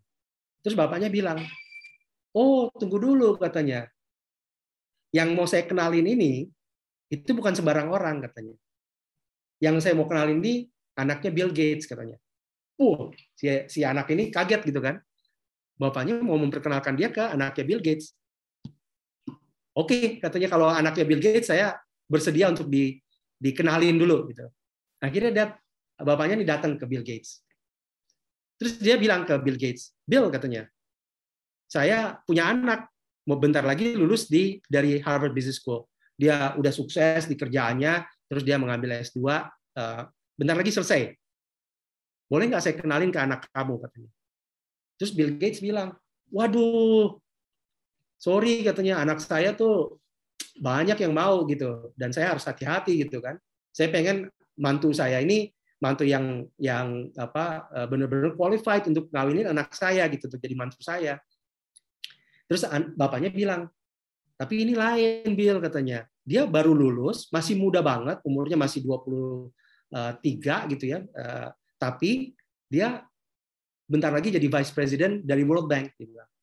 Wow. Bill Gates kaget kan? Wah, hebat benar gitu. Masih umur 22 23, belum nikah, udah jadi konsultan segala macam di mana-mana ya di BCG di segala macam terus udah mau lulus Harvard Business School, mau jadi VP di World Bank. Padahal biasanya usianya udah lanjut gitu kalau jadi VP di World Bank. Udah, di Bill Gates bilang, oke, okay, kalau gitu, kalau uh, bener kayak gitu, ya nanti kita kenalin deh, kita atur waktu, kata, supaya anak kamu ketemu sama uh, putri saya gitu. Bapaknya kemudian dengar kayak gitu, dia datang ke presidennya World Bank. Dia bilang, Mr. President, saya ingin anak saya kerja di World Bank sebagai VP. Oh, kualifikasinya apa? Oh, dia kayak gini, gini, gini, gini. Kemudian dia hampir lulus dari Harvard Business School. Presidennya bilang, aduh banyak yang lulusan Harvard Business School yang mau kerja di World Bank. Maaf ya katanya, kayaknya apa dia harus melalui proses yang ini gitu. Terus bapaknya ini bilang, oh enggak ini lain. Selain dia mau lulus Harvard Business School dan dia profesional yang luar biasa, dia calon menantunya dari Bill Gates. Terus Presiden World Bank-nya bilang, oke okay, kalau kalau kayak gitu, oke okay, saya kasih dia kesempatan untuk jadi Vice President. Akhirnya anaknya mau ketemu sama ininya, jadilah happy ending. Kira-kira gitu. Nah, apa yang bisa kita lihat dari sini? Bapaknya tadinya nggak bisa, dia harus memastikan bahwa anaknya ini mau ketemu anaknya Bill Gates. Dia bukan sembarangan orang, dia adalah orang yang luar biasa juga karena bisa kenal Bill Gates, bisa ketemu sama Presiden World Bank dan seterusnya. Tapi dia merangkai apa yang tadinya tidak tersambung-sambung itu menjadi ekosistem. Sehingga pada akhirnya bapaknya ini berhasil menyatukan anaknya itu dengan anaknya Bill Gates, Bill Gates yang menjadi bagian daripada ekosistem dia, dia kemudian punya network yang luar biasa di di World Bank karena anaknya akhirnya kerja di, jadi vice president di sana dan seterusnya. Luar biasa. Ini memang kembali lagi ya anekdot, anekdot yang atau uh, analogi yang mungkin nggak nggak benar-benar terjadi gitu. Tapi bisa bayangkan seorang pengusaha yang luar biasa adalah dia yang mempunyai bumbu-bumbu, ingredients untuk menjadikan masakan yang enak. Itu pengusaha yang luar biasa. Nah, apa bahan-bahan yang uh, diperlukan untuk memulai bisnis? Yang pertama ide. Idenya jelas dulu. Saya pengen anak saya kawin sama anaknya Bill Gates. Saya pengen anak saya lulus dari Harvard Business School kemudian kerja di World Bank. Saya pengen Bill Gates jadi besan saya. Saya pengen uh, World Bank nanti deket sama saya. Ideanya. Nah, kemudian mengkomunikasikannya gimana menjual ide yang dia miliki itu dia nggak nggak bohong tadi tapi dia membuat membuat pemanis sorry dia mungkin exaggerate tapi dia nggak nipu ya itu itu yang disebut sama disampaikan oleh uh, apa bos saya dulu mentor saya pada menyampaikan itu jangan nipu orang tapi kalau kita sebagai seorang marketing masa kita mau bilang semuanya gitu kan ya kita sebutkan yang bagus-bagus. Kita bungkus sedemikian rupa, tapi ya nggak boleh nipu. Kita nggak boleh menzolimi orang, kira-kira gitu. Nah, untuk itu harus mempunyai keahlian dan juga strategi. Punya passion, punya uh, mindset yang bagus, punya network, dan punya capital. Apakah semuanya harus kita miliki? Enggak. Bisa jadi punya kita hanya punya ide, orang lain yang punya duit. Bisa jadi kita punya ide, orang lain yang bisa mengkomunikasikan.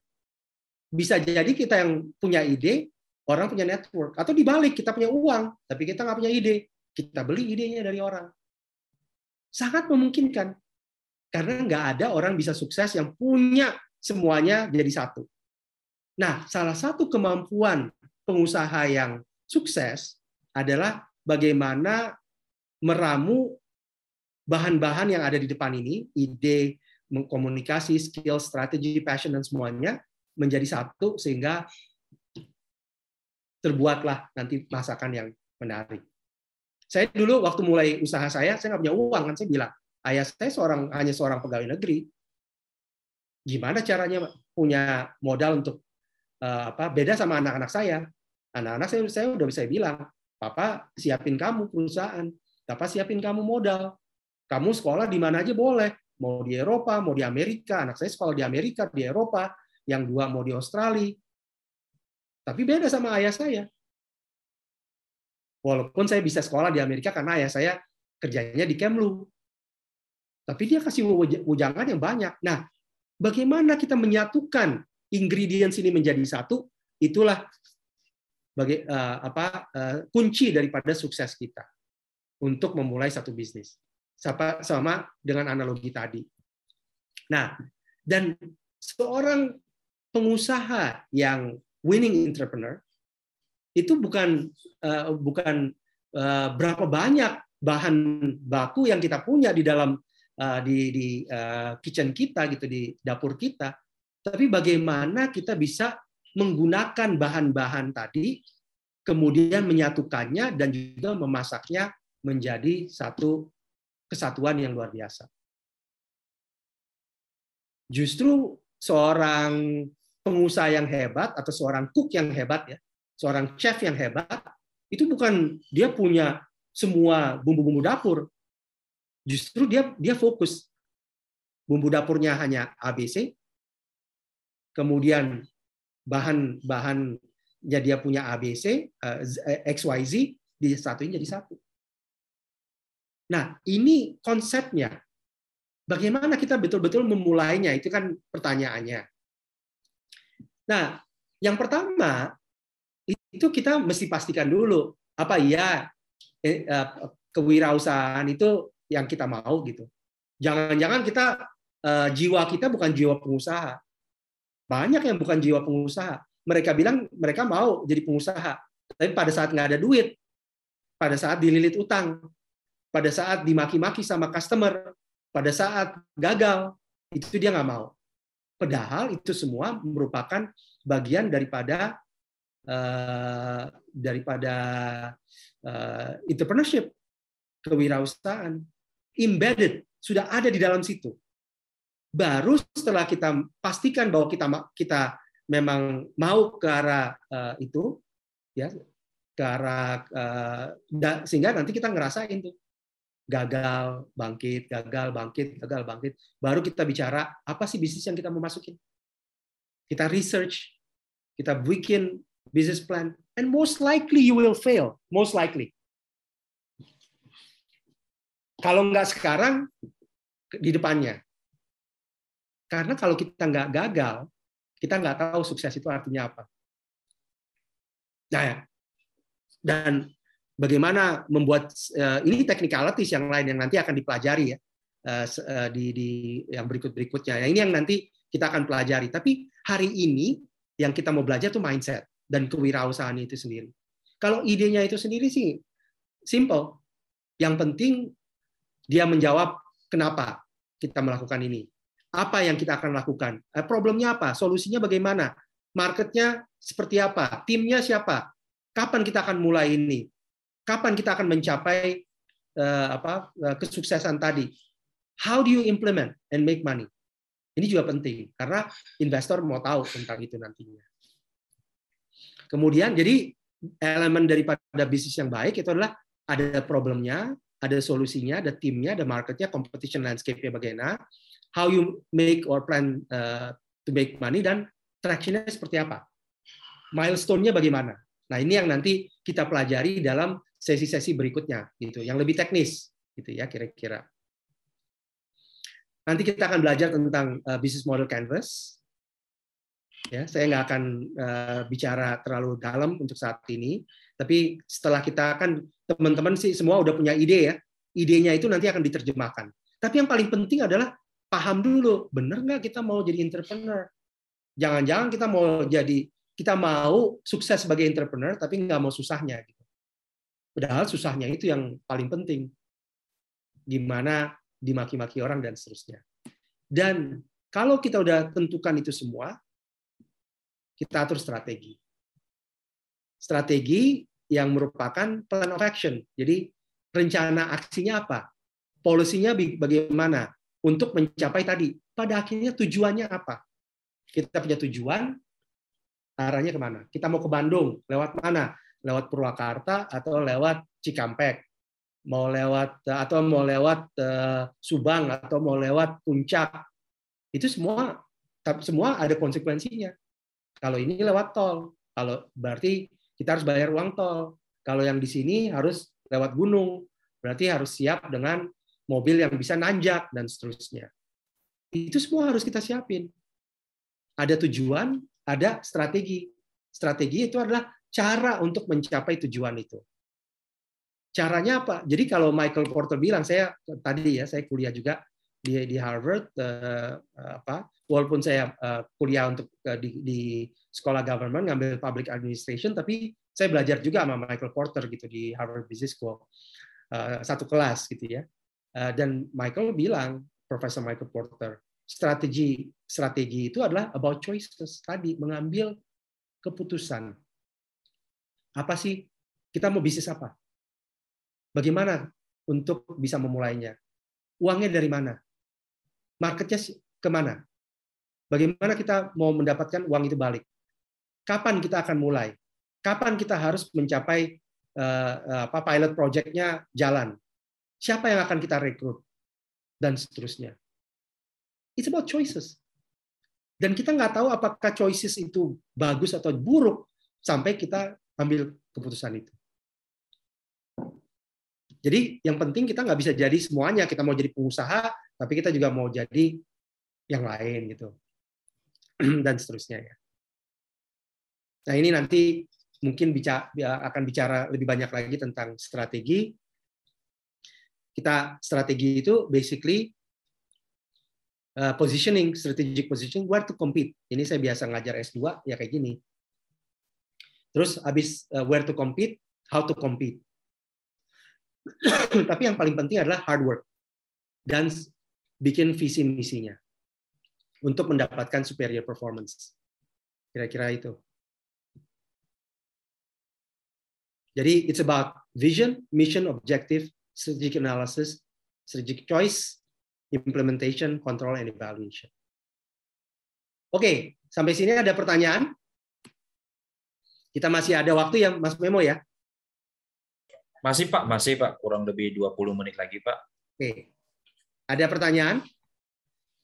Sebelum kita masuk ke conclusion.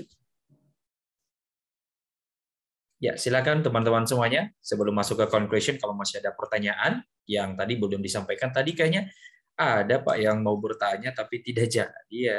ya jadi teman-teman silakan mau bertanya lagi, ya, diberikan kesempatan bisa di unmute langsung Zoom-nya atau menuliskan kolom chat di pertanyaannya.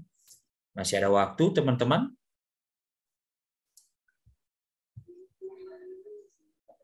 Oke, ada? Kalau nggak ada, kita uh, saya mau mainin video dulu ya terakhir ya, sebelum nanti kita masuk kesimpulan-kesimpulan gitu. Kalau nggak ada yang bertanya. Ini video uh, tentang uh, udah lama gitu ya, waktu saya masih zaman kuliah dulu, tahun 92, uh, tentang seorang uh, pelari namanya Derek Redmond. Saya nggak tahu udah pada nonton atau belum. Mungkin kalau yang udah nonton nggak apa-apa ya, diulang lagi ya. Kita ulas eh, lebih lanjut tentang video ini.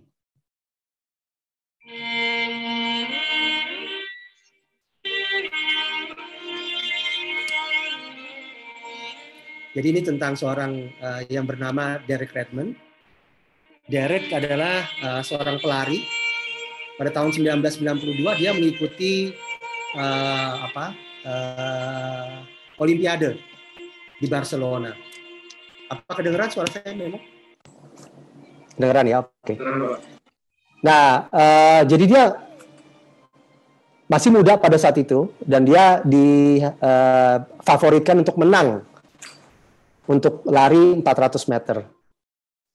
Nah, pada saat dia sedang lari, dia uh, kemudian 250 meter sebelum berakhir pertandingan dia tertati-tati. Ya ini ini dia tuh. Dia tertati-tati dan dia jatuh. Rupanya uh, apa uh, hamstringnya, ototnya itu robek. Sakitnya luar biasa. Kita bisa lihat gitu ya, betapa seorang yang kuat seperti Derek Redmond itu jatuh sehingga dia harus sebetulnya dibawa pergi oleh orang-orang para pemandu yang akan mengangkatnya keluar dari pertandingan. Tapi begitu dia mau diangkat, dia nggak mau. Dia meneruskan perjuangan itu. Walaupun tertatih-tatih. Gitu. Nah, tiba-tiba ada seseorang yang turun dari penonton, tribun penonton, untuk menemui Derek Redmond ini.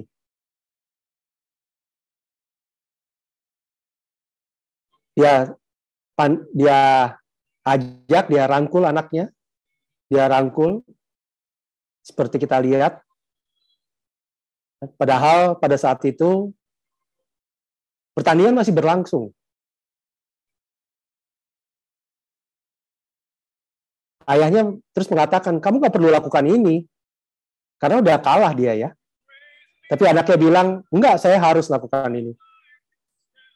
Ayahnya terus bilang, kalau begitu, kita akan selesaikan ini bersama-sama.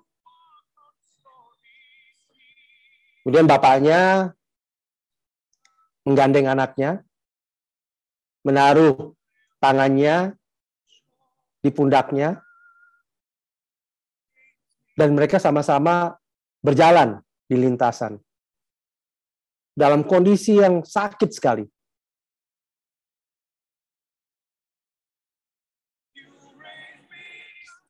Akhirnya mereka dengan tertatih-tatih menyelesaikan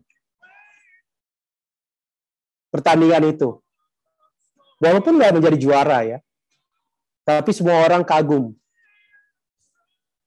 Derek Redmond tidak mendapatkan medali karena dia memang udah kalah. Dia selesai tapi terakhir.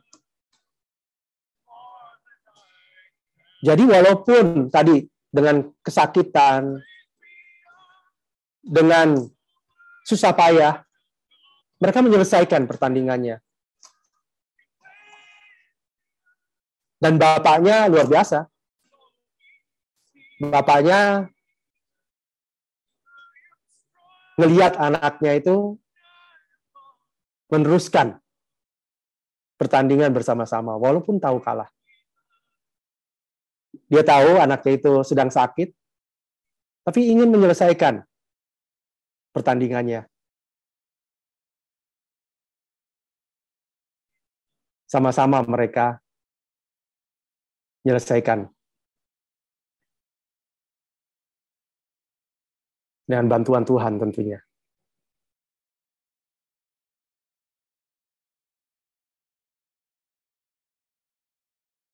Bagaimana dengan kita?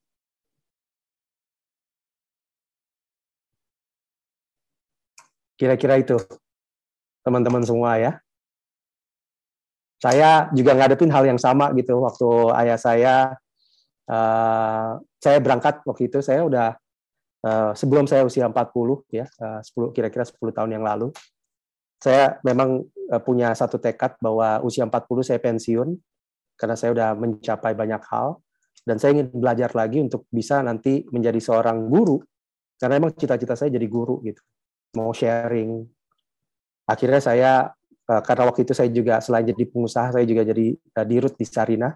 Saya minta izin ke bos saya, Menteri BUMN pada saat itu Pak Dahlan Iskan, saya sampaikan ke beliau, Pak Dahlan saya dapat beasiswa dari Harvard, saya ingin mewujudkan mimpi saya untuk sekolah lagi, nanti pulang saya mau jadi guru. Ya beliau kasih itu, dan saya akhirnya minta izin ke ayah saya. Rupanya itu waktu saya pergi, ya itu terakhir kali saya ketemu ayah saya.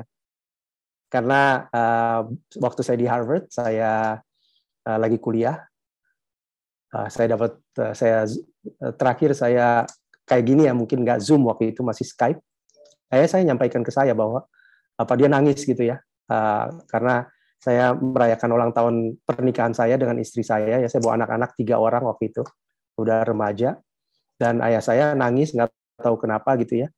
Uh, ulang tahun pernikahan saya tanggal 6 November tanggal 11 November beliau meninggal. Saya nggak bisa pulang ya tapi beliau adalah uh, hero saya gitu.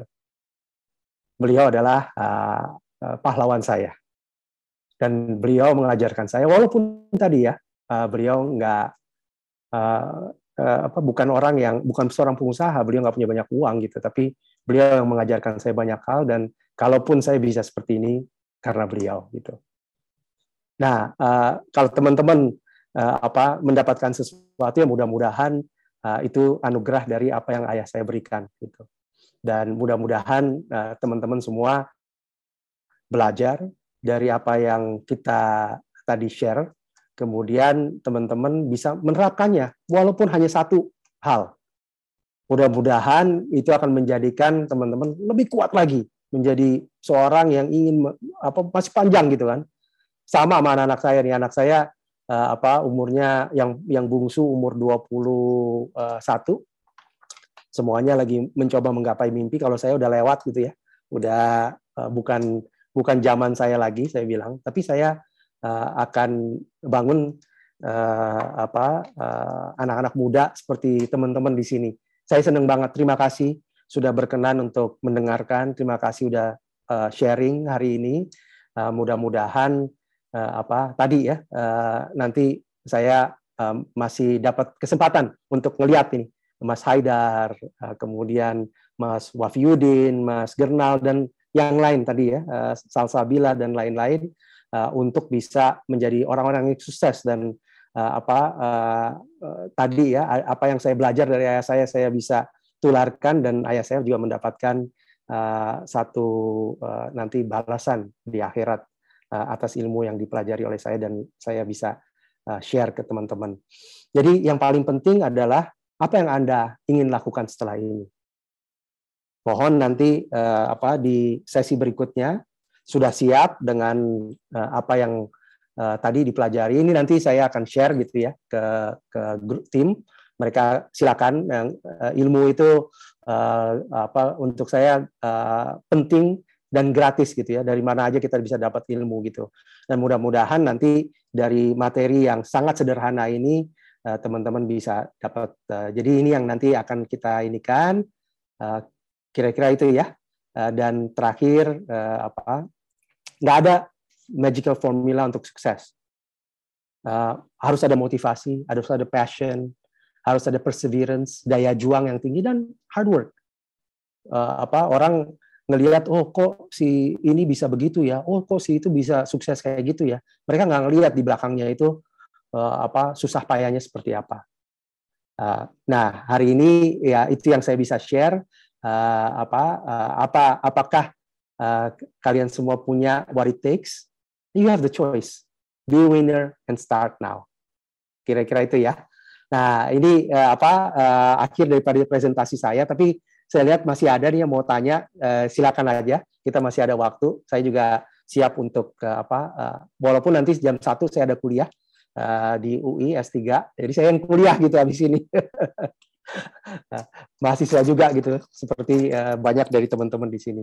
Oke, okay, silakan uh, Mas atau Mbak Elita ya. Sorry Mbak Elita, silakan ya. Mbak Elita. Iya, Pak. Terima kasih atas kesempatannya. Jadi uh, saya sempat terputus, jadi mohon maaf tidak bisa menghidupkan kamera takut terputus lagi. Ya tadi itu kan ada analisis smart untuk menganalisis pasar dan uh, potensi kompetitor. Nah, itu agak misalnya tadi bisa dijelaskan ulang nggak Pak? Uh, secara spesifik itu bagaimana cara kita untuk dapat menentukan analisis tersebut dan bagaimana strateginya? Terima kasih. Oke, terima kasih Mbak Yelita. Ini pertanyaan yang bagus, tapi kalau saya jawab ini kayaknya dua semester ya Mas Memo. Uh, jawabannya gitu ya, Mas uh, Benar, Mas Haidar, Mas Haidar nih ketawa-ketawa karena dia apa jurusannya manajemen gitu kan untuk bicara SWOT analysis, bicara tentang uh, apa uh, IFAS, EFAS, kemudian masuk ke uh, business model canvas dan seterusnya butuh waktu. Tapi gini, untungnya ini baru yang pertama kali. Jadi nanti teman-teman saya akan melanjutkan tuh untuk menjelaskan bagaimana uh, untuk uh, bicara tentang industry analysis, gimana tentang environmental uh, scanning, uh, gimana untuk uh, membuat uh, apa modeling uh, untuk bisnis gitu ya. Supaya uh, ide kita itu bukan hanya sekedar ide yang uh, ide yang uh, ide aja gitu stay di situ aja tapi dia bisa menjadi konsep yang nantinya bisa dituangkan dalam bisnis plan. Nah itu cuman perlu belajar. Ini kan hanya dua jam ya masih ada 9.998 jam lagi, kira-kira gitu. Tapi di, di ini kan kita hanya 16 jam ya, Mas Memo ya. Tapi interaksinya bisa lebih lanjut lagi. Jadi di samping daripada sorry dua kira-kira 20 jam lah dua setengah kali 8 ya selain 20 jam itu silakan kalau misalnya nanti ada pertanyaan ada apa dengan senang hati saya akan jawab gitu karena saya juga bisa kayak gini juga karena banyak guru saya gitu mentor-mentor saya yang membuat wah, kembali lagi ya I'm nothing gitu kan uh, compared to other people. Tapi yang paling penting my mission is to be happy and I'm happy kira-kira gitu. Apalagi kalau dengan kayak gini lah ketemu sama yang muda-muda. Kira-kira menjawab mbak? Uh, iya Pak, tapi secara spesifik maaf saya belum menemukan jawabannya, tapi mungkin bisa di sesi selanjutnya ya Pak. Ya, betul. Terima kasih ya, ya Pak atas jawabannya. Nanti kita akan belajar tentang SWOT analysis, tentang scanning dari environment, bicara tentang business model canvas dan seterusnya. Jadi uh, mudah-mudahan eh, jangan ditinggalin gitu, karena itu nanti dipelajari semua di sini. Kalau hari ini kan lebih banyak kepada mindset sama konsep-konsep dasar aja gitu ya. Jadi ilmu saya soalnya uh, apa uh, nggak sampai dibanding dengan teman-teman yang nantinya akan lebih uh, piawai lah dalam memberikan technical uh, apa uh, know-how kira-kira gitu. Ya baik Bapak, terima kasih. Terima kasih. Mbak Elita dari mana by the way? Asli. Uh, saya dari Trenggalek Pak. Wah, oh, Trenggalek. Oke, okay, oke. Okay. Ya. Wah, itu bupatinya masih muda juga tuh ya? Iya. Siapa Mas siapa namanya? Bupatinya? Uh, Alvin. Oh iya, Mas Alvin. Saya pernah uh, berapa kali ke sana waktu saya masih jadi uh, penasihat Menteri Desa. Oke, okay, good. Thank you, thank you. Terima kasih. Nanti mudah-mudahan terjawab di sesi-sesi berikutnya ya. Ada lagi yang lain yang mau uh, sharing atau mau ini? Kita masih ada empat menit, tapi kalau lebih pun saya siap gitu.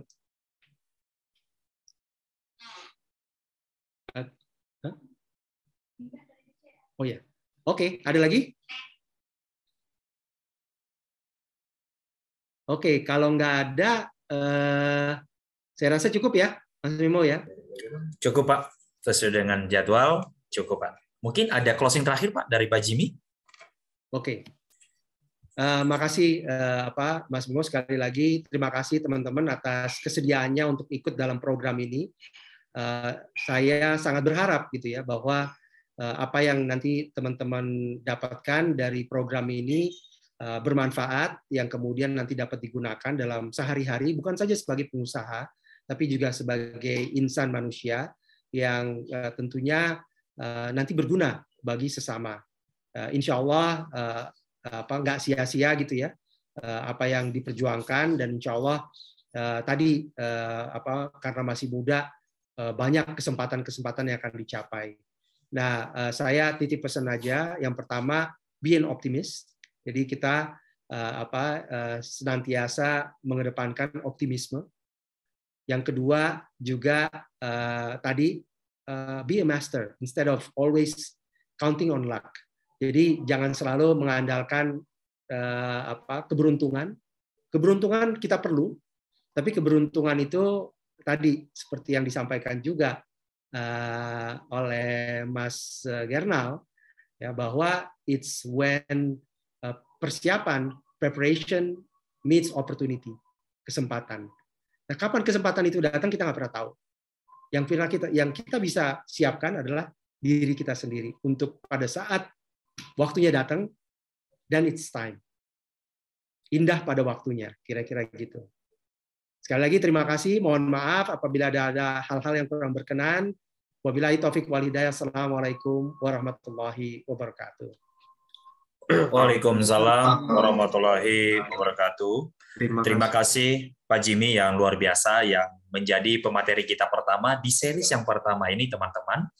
Jadi eh, kami mengucapkan terima kasih kepada Pak Jimmy dan juga kepada teman-teman. Dan sebelum kita tutup nanti kita akan dokumentasikan teman-teman. Jadi kita berharap mungkin tadi kurang lebih 2 jam 30 menit ya masih pada off.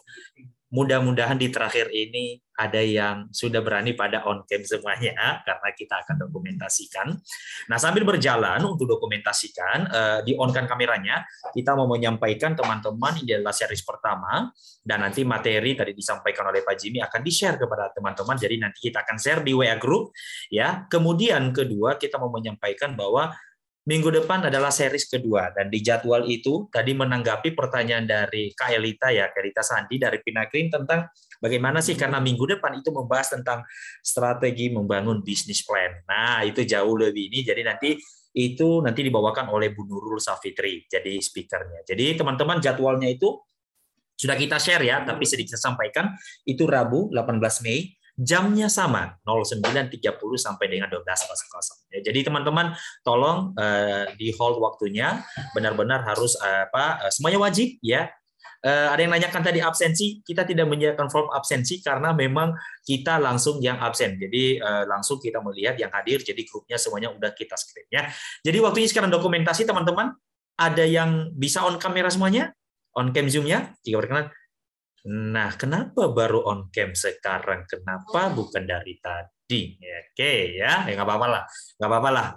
Oke, nanti kita akan share loh. Kita akan share ini nanti di grup. Jadi teman-teman semuanya kita lihat ada tiga layer. Oke, ya mungkin dari teman-teman panitia bisa langsung screen ya.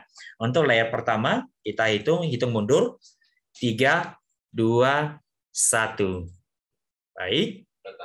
Oke, next kita layer yang kedua kita screen 3, 2, 1. Dan yang layer ketiga, hitungan mundur, 3, 2, 1. Terima kasih teman-teman yang yang sangat uh, luar biasa dan sampai ketemu minggu depan di series yang kedua. Saya moderator atas nama Memorial Sumajiono mengucapkan terima kasih dan saya tutup. Wabillahi taufiq Wassalamualaikum warahmatullahi wabarakatuh. Selamat siang semuanya. Terima kasih Pak Jimmy dan teman-teman semuanya. Terima kasih. Terima kasih. Terima kasih. Sukses ya, sukses. Sukses semua. Terima kasih, Pak. Terima kasih, Pak.